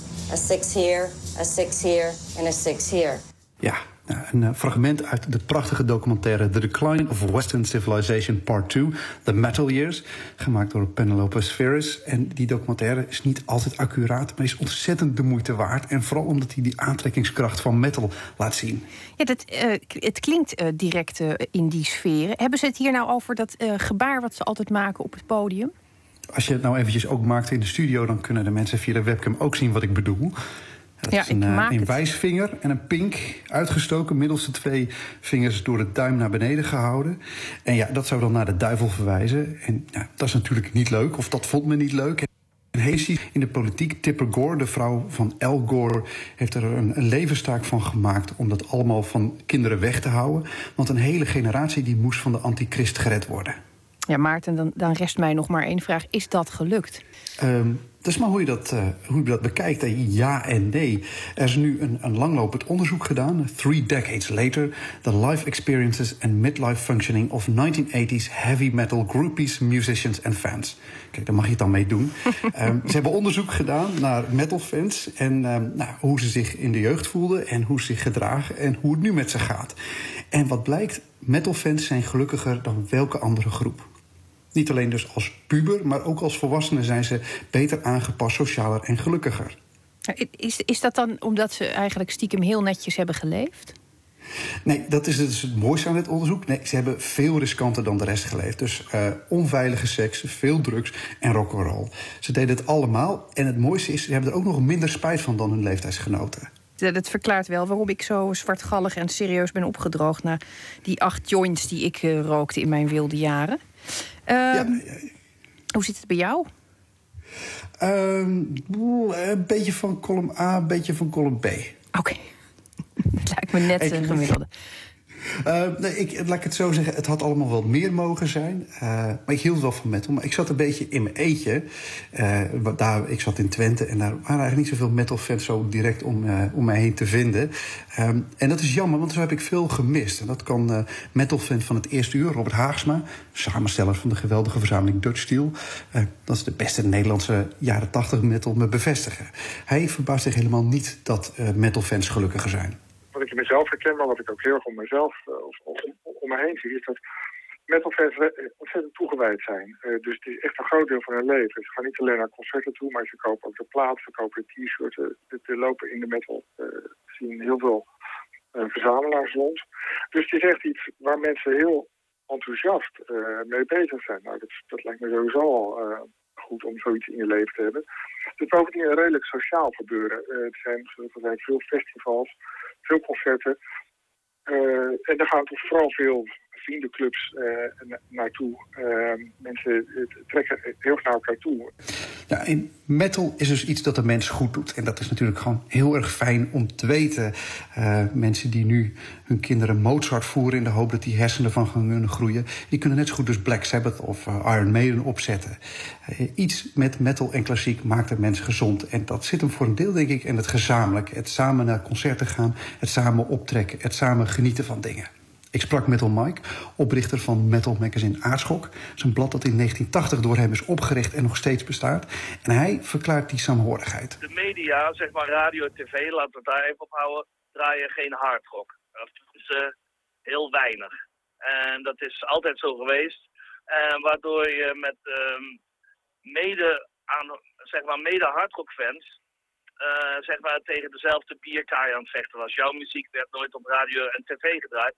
Dus er was altijd een soort verbondenheid, een soort familiegevoel tussen al die eh hardrockfans.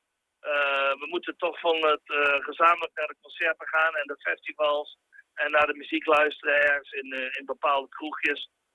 om van onze muziek te kunnen genieten. Dus er was altijd een soort samenhorigheidsgevoel. Hè, dus je voelde je gewoon één, net zoals. ik, ik vergeleek het vroeger altijd met een, de supporters van een bepaalde voetbalclub. Nou bedoel ik dus geen hooligans, maar gewoon mensen die allemaal met z'n allen naar het stadion gaan om zijn club aan te moedigen. En zo is het ook. Zo was het eigenlijk ook altijd, of is het nog steeds, met de hardrock fans. Wij tegen de rest dus, dat is het, eh, het gevoel.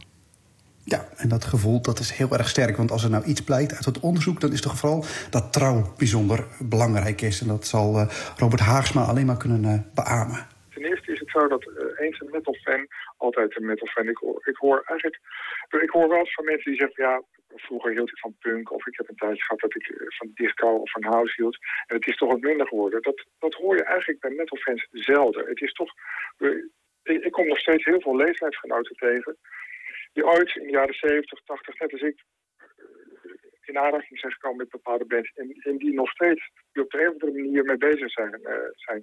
Misschien op een ander niveau, misschien iets minder. Eh, maar het, is, heeft ze toch nooit helemaal losgelaten. en je ziet het ook eh, door even de bladerhard verschuift aardgroep. Wat is in 1980 opgericht eh, of, of begonnen. Heel veel mensen die toen eh abonnee zijn geworden, zijn dat nu nog steeds. Eh, omdat het gewoon onderdeel van hun manier van leven is. Tja, het klinkt allemaal heel lief, eh, Maarten Westerveen. Maar hoe zat dat nou met die duivel eigenlijk en die, en die duivelstekens? Die, die duivelstekens die worden nog steeds gemaakt, eh, ook door ondergetekenden. En allerlei occults, dat tref je ook nog wel op platenhoezen en t-shirts aan. Maar ja, het is toch vooral eh, eigenlijk wel inderdaad schattig en knus. Overigens, dat teken is Italiaans van oorsprong. Ronnie James Dio, de zanger van onder andere Black Sabbath... die populariseerde het, want hij keek het weer af van zijn Italiaanse oma. Het is een eh, oud-Europees verweer tegen het kwaad. Hmm. Dit is, eh, uiteindelijk liggen oma's weer aan de grondslag van alle slechtigheid. Is dat nou echt zo?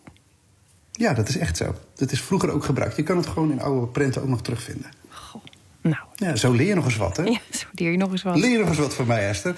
nou ja, eh, ik vroeg het ook aan Mike. Ik vind het ook heerlijk om die naam zo uit te mogen spreken. Of hij nou vroeger of tegenwoordig nog steeds veel met die duivel bezig is.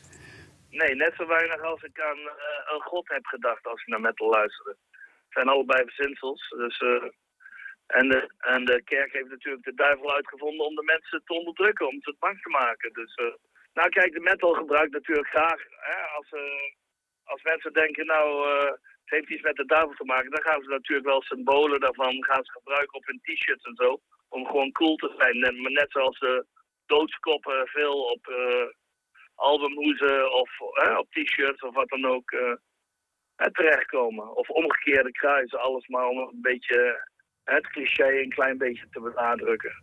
Het cliché een beetje te benadrukken en het een beetje spannender te maken dus.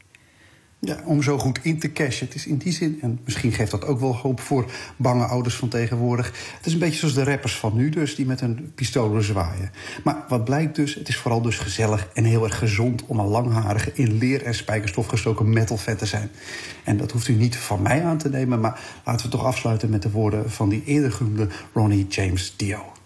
Well, I think it's probably more than anything the fact that it becomes a great big family of people who all share one thing, and that is metal. Maarten Westerveen, nachtcorrespondent, dank je wel voor dit eh, verlichtende relaas. Graag gedaan.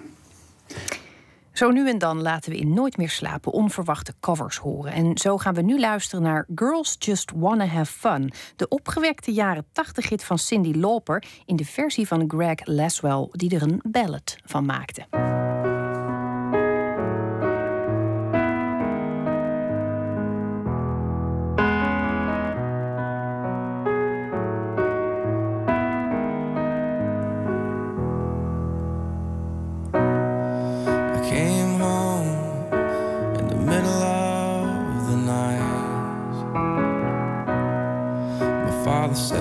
What you gonna do with your life? Well, Daddy dear, you're still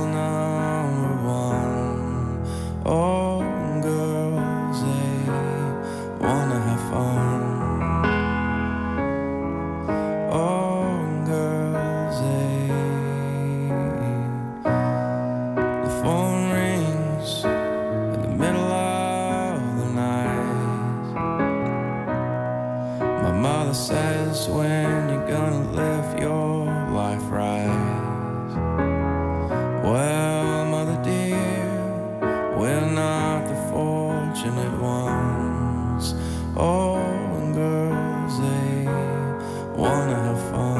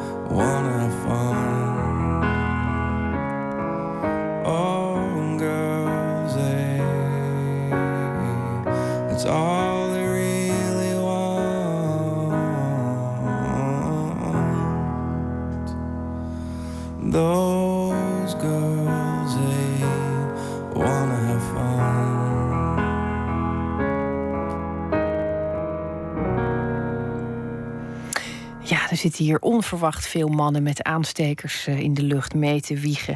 Greg Laswell en zijn uitvoering van Girls Just Wanna Have Fun was dit. Nooit meer slapen. In de serie Ongesigneerd gaan Tjitske Musche en Laura Stek op zoek naar het verhaal achter onopvallend design in het straatbeeld. Wat is de gedachte achter de lantaarnpaal bij u om de hoek? Wie ontwierp het lettertype van het straatnaambordje? En waarom hebben sommige snelwegen iets weg van een tango-serenade? U hoort het deze week in Nooit meer slapen. Deel 3 is dit de stoplichtman of stoplichtvrouw. Wat vind jij eigenlijk van ons eh, stoplichtfiguurtje? Ik vind het wel eh to the point. Ik denk dat, het, dat ik het wel goed vind dat het een beetje een neutraal beeld is. Ik bedoel, een stoplicht is gewoon een, een gebruiksvoorwerp eigenlijk in het verkeer. En dat moet ook niet iets zijn wat heel erg opvalt. Is het figuurtje volgens jou een mannetje of een vrouwtje of is het onzijdig? Ehm, voor mij is het onzijdig, maar wel meer naar de mannelijke kant. Dus het zegt meer over jou dat jij er een mannetje in ziet? Of over de hele maatschappij misschien? Ja, dat denk ik wel. Dat vrees ik wel. Ja. Ongesigneerd. Een serie over onopvallend design. Laatst liep ik 's ochtends door Amersfoort. Vlakbij het station wilde ik oversteken. Het koffietentje aan de andere kant van de straat had mijn aandacht gewekt. Ik staarde wezenloos naar het rode stoplicht, tot het op groen sprong. En toen zag ik het opeens. Een mollig meisje met een staartje nodigde me uit te gaan lopen. Waarom een vrouwtje in plaats van een mannetje? Wie bepaalt eigenlijk hoe zo'n figuurtje eruit mag zien? En waarom is het eigenlijk belangrijk hoe zo'n verkeerslicht eruit ziet? Een verkeerslicht. Verkeerslichten. Het verkeerslicht. Als het verkeerslicht op rood staat, moet je stoppen. Bij groen mag je doorrijden.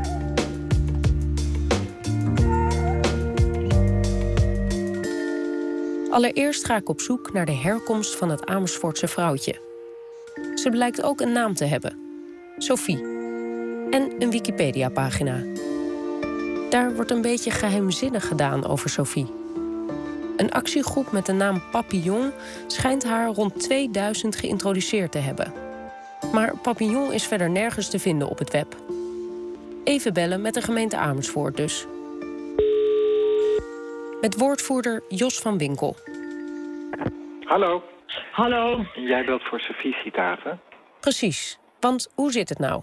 Het is inderdaad een heel bijzondere verschijning. Het is een, eh, als het ware een soort nieuw mirakel van Amersfoort. Plotseling is ergens in de stoplichten dat duimetje verschenen. Vrij parmantig. En de gemeente heeft dat voluit eh, geadopteerd. En inmiddels zijn in een groot aantal van de stoplichten de eh, bekende mannetjes vervangen door eh, deze Sophie. Sophie van Amersfoort. Het wordt al snel duidelijk dat Van Winkel weigert het Amersfoortse mysterie te ontrafelen. Maar er moet toch iemand zijn geweest die aan dat stoplicht heeft eh, geklungeld en daar dat meisje in heeft gemonteerd. Dat zou je haast wel zeggen. Of de kaboutertjes hebben het gedaan, of het is inderdaad door menselijke ingrijpen tot stand gekomen. Maar dat is een beetje het geval met mirakels. Er blijft toch altijd een zweem van geheimzinnigheid omheen. Misschien probeert de gemeente op deze manier de strikte Nederlandse regelgeving wel te omzeilen. Nou, dat denk ik niet. Ik weet eigenlijk niet hoe het zit met de regelgeving. Dan gaan we dat eerst even uitzoeken. Maar dat blijkt nog niet zo gemakkelijk. Zeker is dat er vrij veel is vastgelegd. Een voorbeeld: de staande en de lopende voetganger moeten 160 mm zijn met een doorsnede van 60 mm. En daar mag dan een afwijking van 0,8% en 0,10% op zitten. Maar moet het nou een onzijdig figuur zijn? Uiteindelijk kan kennisorganisatie CROW me uit de brand helpen. Het artikel 75 van de regeling verkeerslichten uit 1991. Die stelt alleen dat er eh, in het land het symbool van een voetganger te zien moet zijn. Maar de exacte vorm van die voetganger is niet omschreven. Gelukkig. Sophie mag er dus zijn. Laten we maar houden op een ludieke actie van de gemeente Amersfoort. Maar waarom een vrouwtje, is de volgende vraag. Wat was er mis met het reguliere figuurtje? Voor een beetje achtergrond ontmoet ik eerst Paul Mijksenaar, een van de bekendste industrieel designers van Nederland. Ik noem het tegenwoordig Visual Information Designer. Deze Visual Information Designer let op heel andere dingen dan ik in het dagelijks leven. Ik ben heel erg gefocust op gewoon alledaagse dingen. En dat varieert van prullenmanden eh, tot huisjes voor de brugwachten en slagbomen, et cetera. Vanwege die afwijking zien ook zijn fotoalbums er heel anders uit. Leuningjes, hekjes, eh, postbussen. En dan heel enkele foto's staat ook mijn mijn vrouw en mijn kinderen op. Maar dat is heel sporadisch. Arme familie. Maar goed, Mijksenaar let dus ook op stoplichten. Als alles ontworpen is wat we om ons heen zien, is ons saaie stoplichtmannetje dat dan ook? Die mannetjes, die figuren, die zijn ontleend aan verkeersborden. Dat zijn typisch dingen die zijn, ja, zoals wij zeggen, door een commissie ontworpen. Er zijn heel veel, door heel veel handen gegaan. Er is een commissie geweest voor verkeersborden. En die komen in een conventie bij elkaar in Wenen. Ik geloof in 48 is de meest bekende. Daar zie je eigenlijk al die vormen. En die werden er is ook niet één tekenaar geweest. Dat is gewoon, er zijn mensen die hebben een voorstel gedaan. Andere mensen die zijn weer rondgestuurd door alle aangesloten landen. Die hebben ze weer verbeterd. En dus geknutseld. Het zijn, het zijn knutselwerkjes eigenlijk. En wat vindt Mijksenaar dan van het onherleidbare knutselwerkje dat resulteerde in ons verkeersfiguurtje? Nou ja, het kan beter, laat het zo zeggen. Omdat er qua vormgeving weinig verschil is tussen het lopende en het staande figuurtje, redeneert Mijksenaar. En wat vindt hij dan van het Amersfoortse Sophie-initiatief? Zo slagen onzin. Want het symbool moet ons allemaal vertegenwoordigen. En dat doet het huidige ding. Dan gaan er weer mensen roepen... ja, maar dat, eh, dat was niet voor mij. Ik ben een man, dus ik mag wel doorlopen. Hè? Mijksenaar pleit dus voor optimale geslachtsloosheid. Anders kunnen er hele rare dingen ontstaan, zegt hij. We hadden vroeger een, eh, een, een verkeersbord voor uh, voetgangersplaatsen. Dat was een man met een hoedje op en die een kind voortsleepte. Zo kwam het voortsleurde, leek het wel. Dat was een beetje een pedofiele associatie of zo? Absoluut. En uh, ik heb foto's en hangt dat bord in een heel eng steegje in Elburg, geloof ik. Als je die laat zien, begint iedereen te lachen. Omdat die associatie direct is. Dat is een man die een kind een steeg in sleurt. Gelukkig is dat bord inmiddels vervangen. Terug naar Jos van Winkel van de gemeente Amersfoort. Want we weten nog steeds niet waarom ze nou voor een vrouwtje hebben gekozen. Het leuke is van Sophie eigenlijk dat uh, Sophie wel heel erg te maken heeft uh, met uh, centrale waarden in Amersfoort. Dat gaat veel over het ontmoeten, over eigenwijs zijn, ook wel emancipatoire natuurlijk. Uiteraard. En Amersfoort blijkt ook een geslacht te hebben. Het is echt een vrouwelijke stad, ja. Zo heb ik het nooit gezien. Nee, dat opent je ogen. Amersfoort zou nooit bijvoorbeeld zoals Rotterdam uh, een grote race doen door de hele stad met uh, raceauto's. Ik zal maar zeggen, de zachtere waarden van het leven, die komen in Amersfoort meer naar boven dan de waarden die bijvoorbeeld bij Rotterdam passen, zoals stoer en snelheid en zo. En dat heeft natuurlijk weer zijn eigen charme. Wat vindt de visual information designer eigenlijk van deze uitleg? Ik vind het een verkeerde middel. En, en ook, ook, ook bezopen om natuurlijk een, uh, een meisje met een paardenstaart uh, symbolisch te maken voor uh, levend Amersfoort of zo. Oké, okay, duidelijke taal. In Amersfoort zijn er vooralsnog geen klachten. Jij bent de enige die er nou eigenlijk zo ver op doorvraagt. Zij dronk Ranja met een rietje, mijn Sofietje. En waarom heet ze Sofie en niet Truus? Dat is, dat is ook alweer een hele goede vraag. Daar kan ik ook geen antwoord op geven. Sophie is gewoon Sophie. Voor mij klinkt Sophie nog wel een beetje bekakt. Oh ja? Ja, die associatie heb ik er niet meer bij. Je schrijft het ook niet met PH, gewoon een F. Dus wat oh, dat maakt het wel weer wat meer van de straat, ja. Toen wist ik dat mijn Sophie de liefste was. Hoe het ook zij, Sophie, met een F, is een mooi staaltje city marketing. Ze staat symbool voor de waarde van de stad Amersfoort. Seit Jahrzehnten wijst das Ostampelmännchen Fußgängern den Weg. Dat een stoplichtfiguurtje zijn stoplicht kan ontstijgen en van grote maatschappelijke betekenis kan zijn, weten onze Oosterburen als geen ander. Want zij hebben de Ampelman. Denn jeder Westampelmann in Berlin, der kaputt geht, wird ersetzt durch das Ostampelmännchen. Met de ampelman, ofwel het stoplichtmannetje, wordt het typisch Oost-Duitse figuurtje bedoeld. Het groene mannetje staat amprofiel afgebeeld, is dikkig, draagt een hoedje en marcheert vooruit. Het rode mannetje, tevens met hoedje, staat met zijn armen gespreid. Ik ben uh, op de Sophienstraße 21. In Oost-Berlijn bezoek ik Markus Heckhausen, eigenaar van het merk Ampelmännchen. Ik vind hem, hoe toevallig, in de Sophiestraat. Mein Name ist Markus Heckhausen, ich bin Produktdesigner und habe, als ich nach Berlin kam, angefangen mit dem Projekt der Ampelmännchen. De Ampelman staat inmiddels niet alleen in het stoplicht. Er zijn ongeveer 600 producten waar het mannetje op prijkt. Van thermosflessen tot keukenschorten. Er zijn Ampelman winkels, maar ook Ampelman restaurants, cafés en er komt binnenkort zelfs een Ampelman hotel. Heckhausen vertelt hoe hij het mannetje als West-Duitser tegen het lijf liep. Vlak na de val van de muur, 25 jaar geleden. Toen hij voor het eerst Oost-Berlijn inwandelde. Ik ben am Anfang erstmal hier durch die ostdeutschen Straßen gelaufen und habe mir alles angeschaut. Hij beleefde het als een film, alsof hij terug was in de tijd. Und oft habe ich gedacht, es sieht aus wie in einem Filmset, ähm, als ob hier ein Film gedreht würde. En het DDR-cliché klopte. Alles was grauw en donker. Er was nauwelijks verlichting op de straten. Het was alles zeer grauw en zeer weinig licht. Het enige licht in de duisternis was het stoplichtmannetje. Die waren zeer lustig en vriendelijk en die waren oftmals nog verdreht. De stoplichten waren grappig, vriendelijk en omdat ze verwaarloosd waren, zaten ze vaak scheef in hun huls. Waardoor het bijvoorbeeld leek alsof ze uitgleden over een bananenschil. Alsof er ausrutscht op een bananenschale. Sie hat uns alles gegeben, Sonne und Wind und sie geizte nie. De Ampelman werd in 1961 ontworpen door verkeerspsycholoog Karl Peeklau. Leuk feitje, het hoedje baseerde hij op de strohoed die partijleider Erich Honecker op een vakantiefoto droeg. Peeklau had bij het ontwerp een educatieve rol voor ogen. Het mannetje moest ook inzetbaar zijn voor kinderverkeersboekjes. De gezellige Dikkert werd meteen omarmd.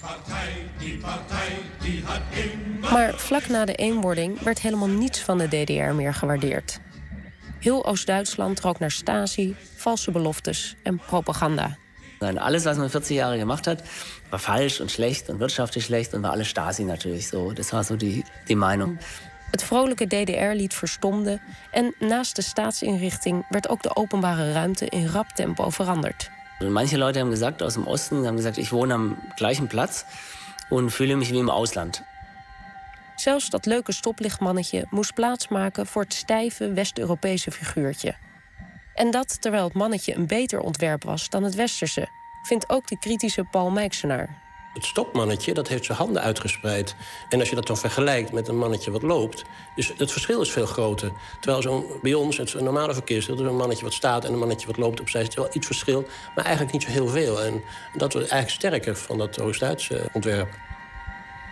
Door die razendsnelle veranderingen voelden de Oost-Berlijnse bewoners zich niet meer thuis. Ze verloren hun banen omdat ze niet konden concurreren met de West-Duitsers... en ze begonnen zich als tweederangs burgers te voelen. Und das war das Hauptproblem natürlich. Sie haben sich gefühlt wie ähm, Bürger zweiter Wahl. Und dazu hat man dann gemerkt, dass die eigene Identität verloren gegangen war. De eigen identiteit was weg. En daar speelde de jonge Heckhausen slim op in. Heckhausen begon de lampen te verzamelen voor ze in de vuilcontainers verdwenen. Hij maakte er eigen creaties van, maar zette zich ook in voor het behoud van het mannetje op straat. Een beetje pikant natuurlijk. Een West-Duitser die de Oost-Duitsers aanspoort te vechten voor hun symbool. Ook voor zijn eigen winkeltje. Maar het werkte. Want de Ampelman maakte een comeback. En dat gevoel was daar en daarvoor was het op eenmaal een symbool daar. De Ampelman werd een mascotte. Een teken dat niet alles slecht was in de DDR. En nu wordt hij zelfs in West-Duitsland ingezet. Maar Heckhausen heeft meer plannen met het mannetje. Die marke is zo markant und so sympathisch, dass man nog veel meer machen könnte. Hij denkt dat het niet alleen een symbool voor Oost-Duitsland of Berlijn kan zijn, maar ook een exportproduct voor heel Duitsland. Ik denk dat könnte auch mal so ein bisschen so eine deutsche Marke werden, vielleicht. Een stoplichtmannetje of vrouwtje als identiteitsgevend symbool. Het kan dus wel. Maar of Sophie dat ooit zal bereiken? Of de Nijntje die in Utrecht gesignaleerd is? Of het vrouwtje met de vlaai in Limburg? Misschien moeten we toch nog even doordenken.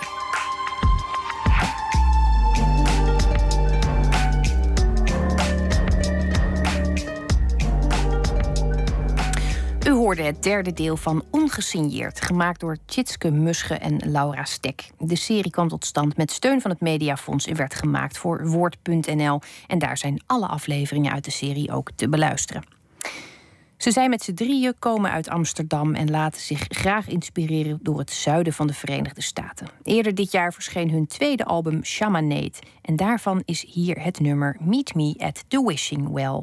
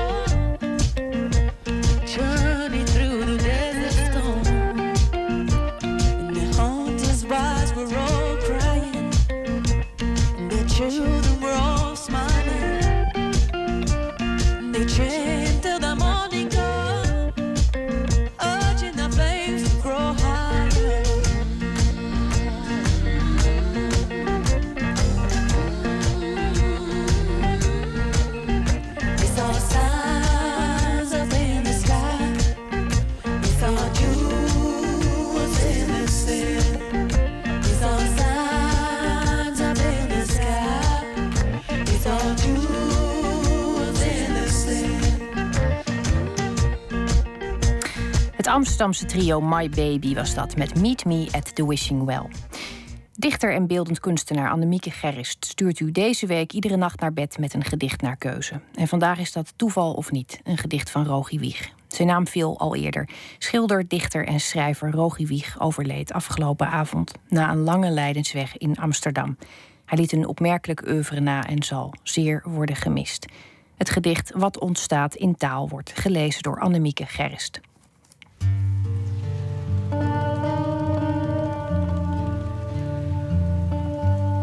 Dit gedicht is van Rogi Wieg. Het komt uit de um, bundel Waar hij zijn jas hangt. Een keuze uit zijn gedichten.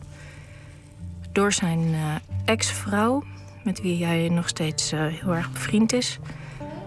En zij heeft dat ingedeeld voor hem. Wat ik al een heel bijzonder concept uh, vond toen ik het las. En ik las een paar hele mooie gedichten over taal en over poëzie, waar ik normaal niet zo uh, van hou of niet zo vaak geslaagd vind. Maar ik vond dit wel echt heel mooi. En wat ik mooi vind van de poëzie van Rogie Wieg is dat hij zo vrij is in zijn vorm. Dus dat hij, als hij gaat schrijven, dat hij echt helemaal geen grenzen heeft. Um, in zijn gedachten niet en in de vorm niet. Je weet nooit welke kant het op gaat en dat maakt het echt heel spannend, vind ik. Gedicht heet Wat ontstaat in taal.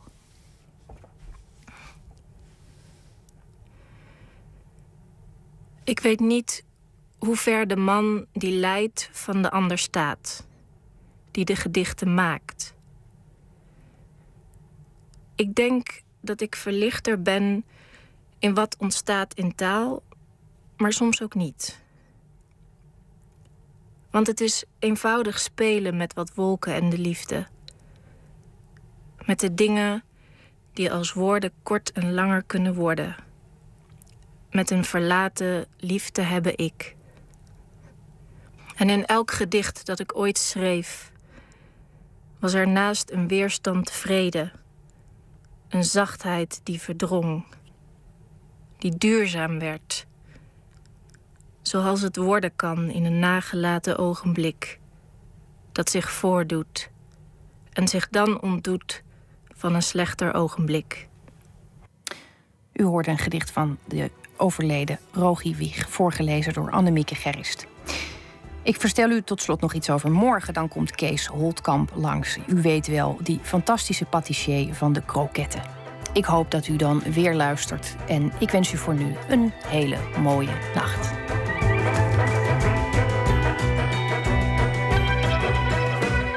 Op Radio 1, het nieuws van alle kanten.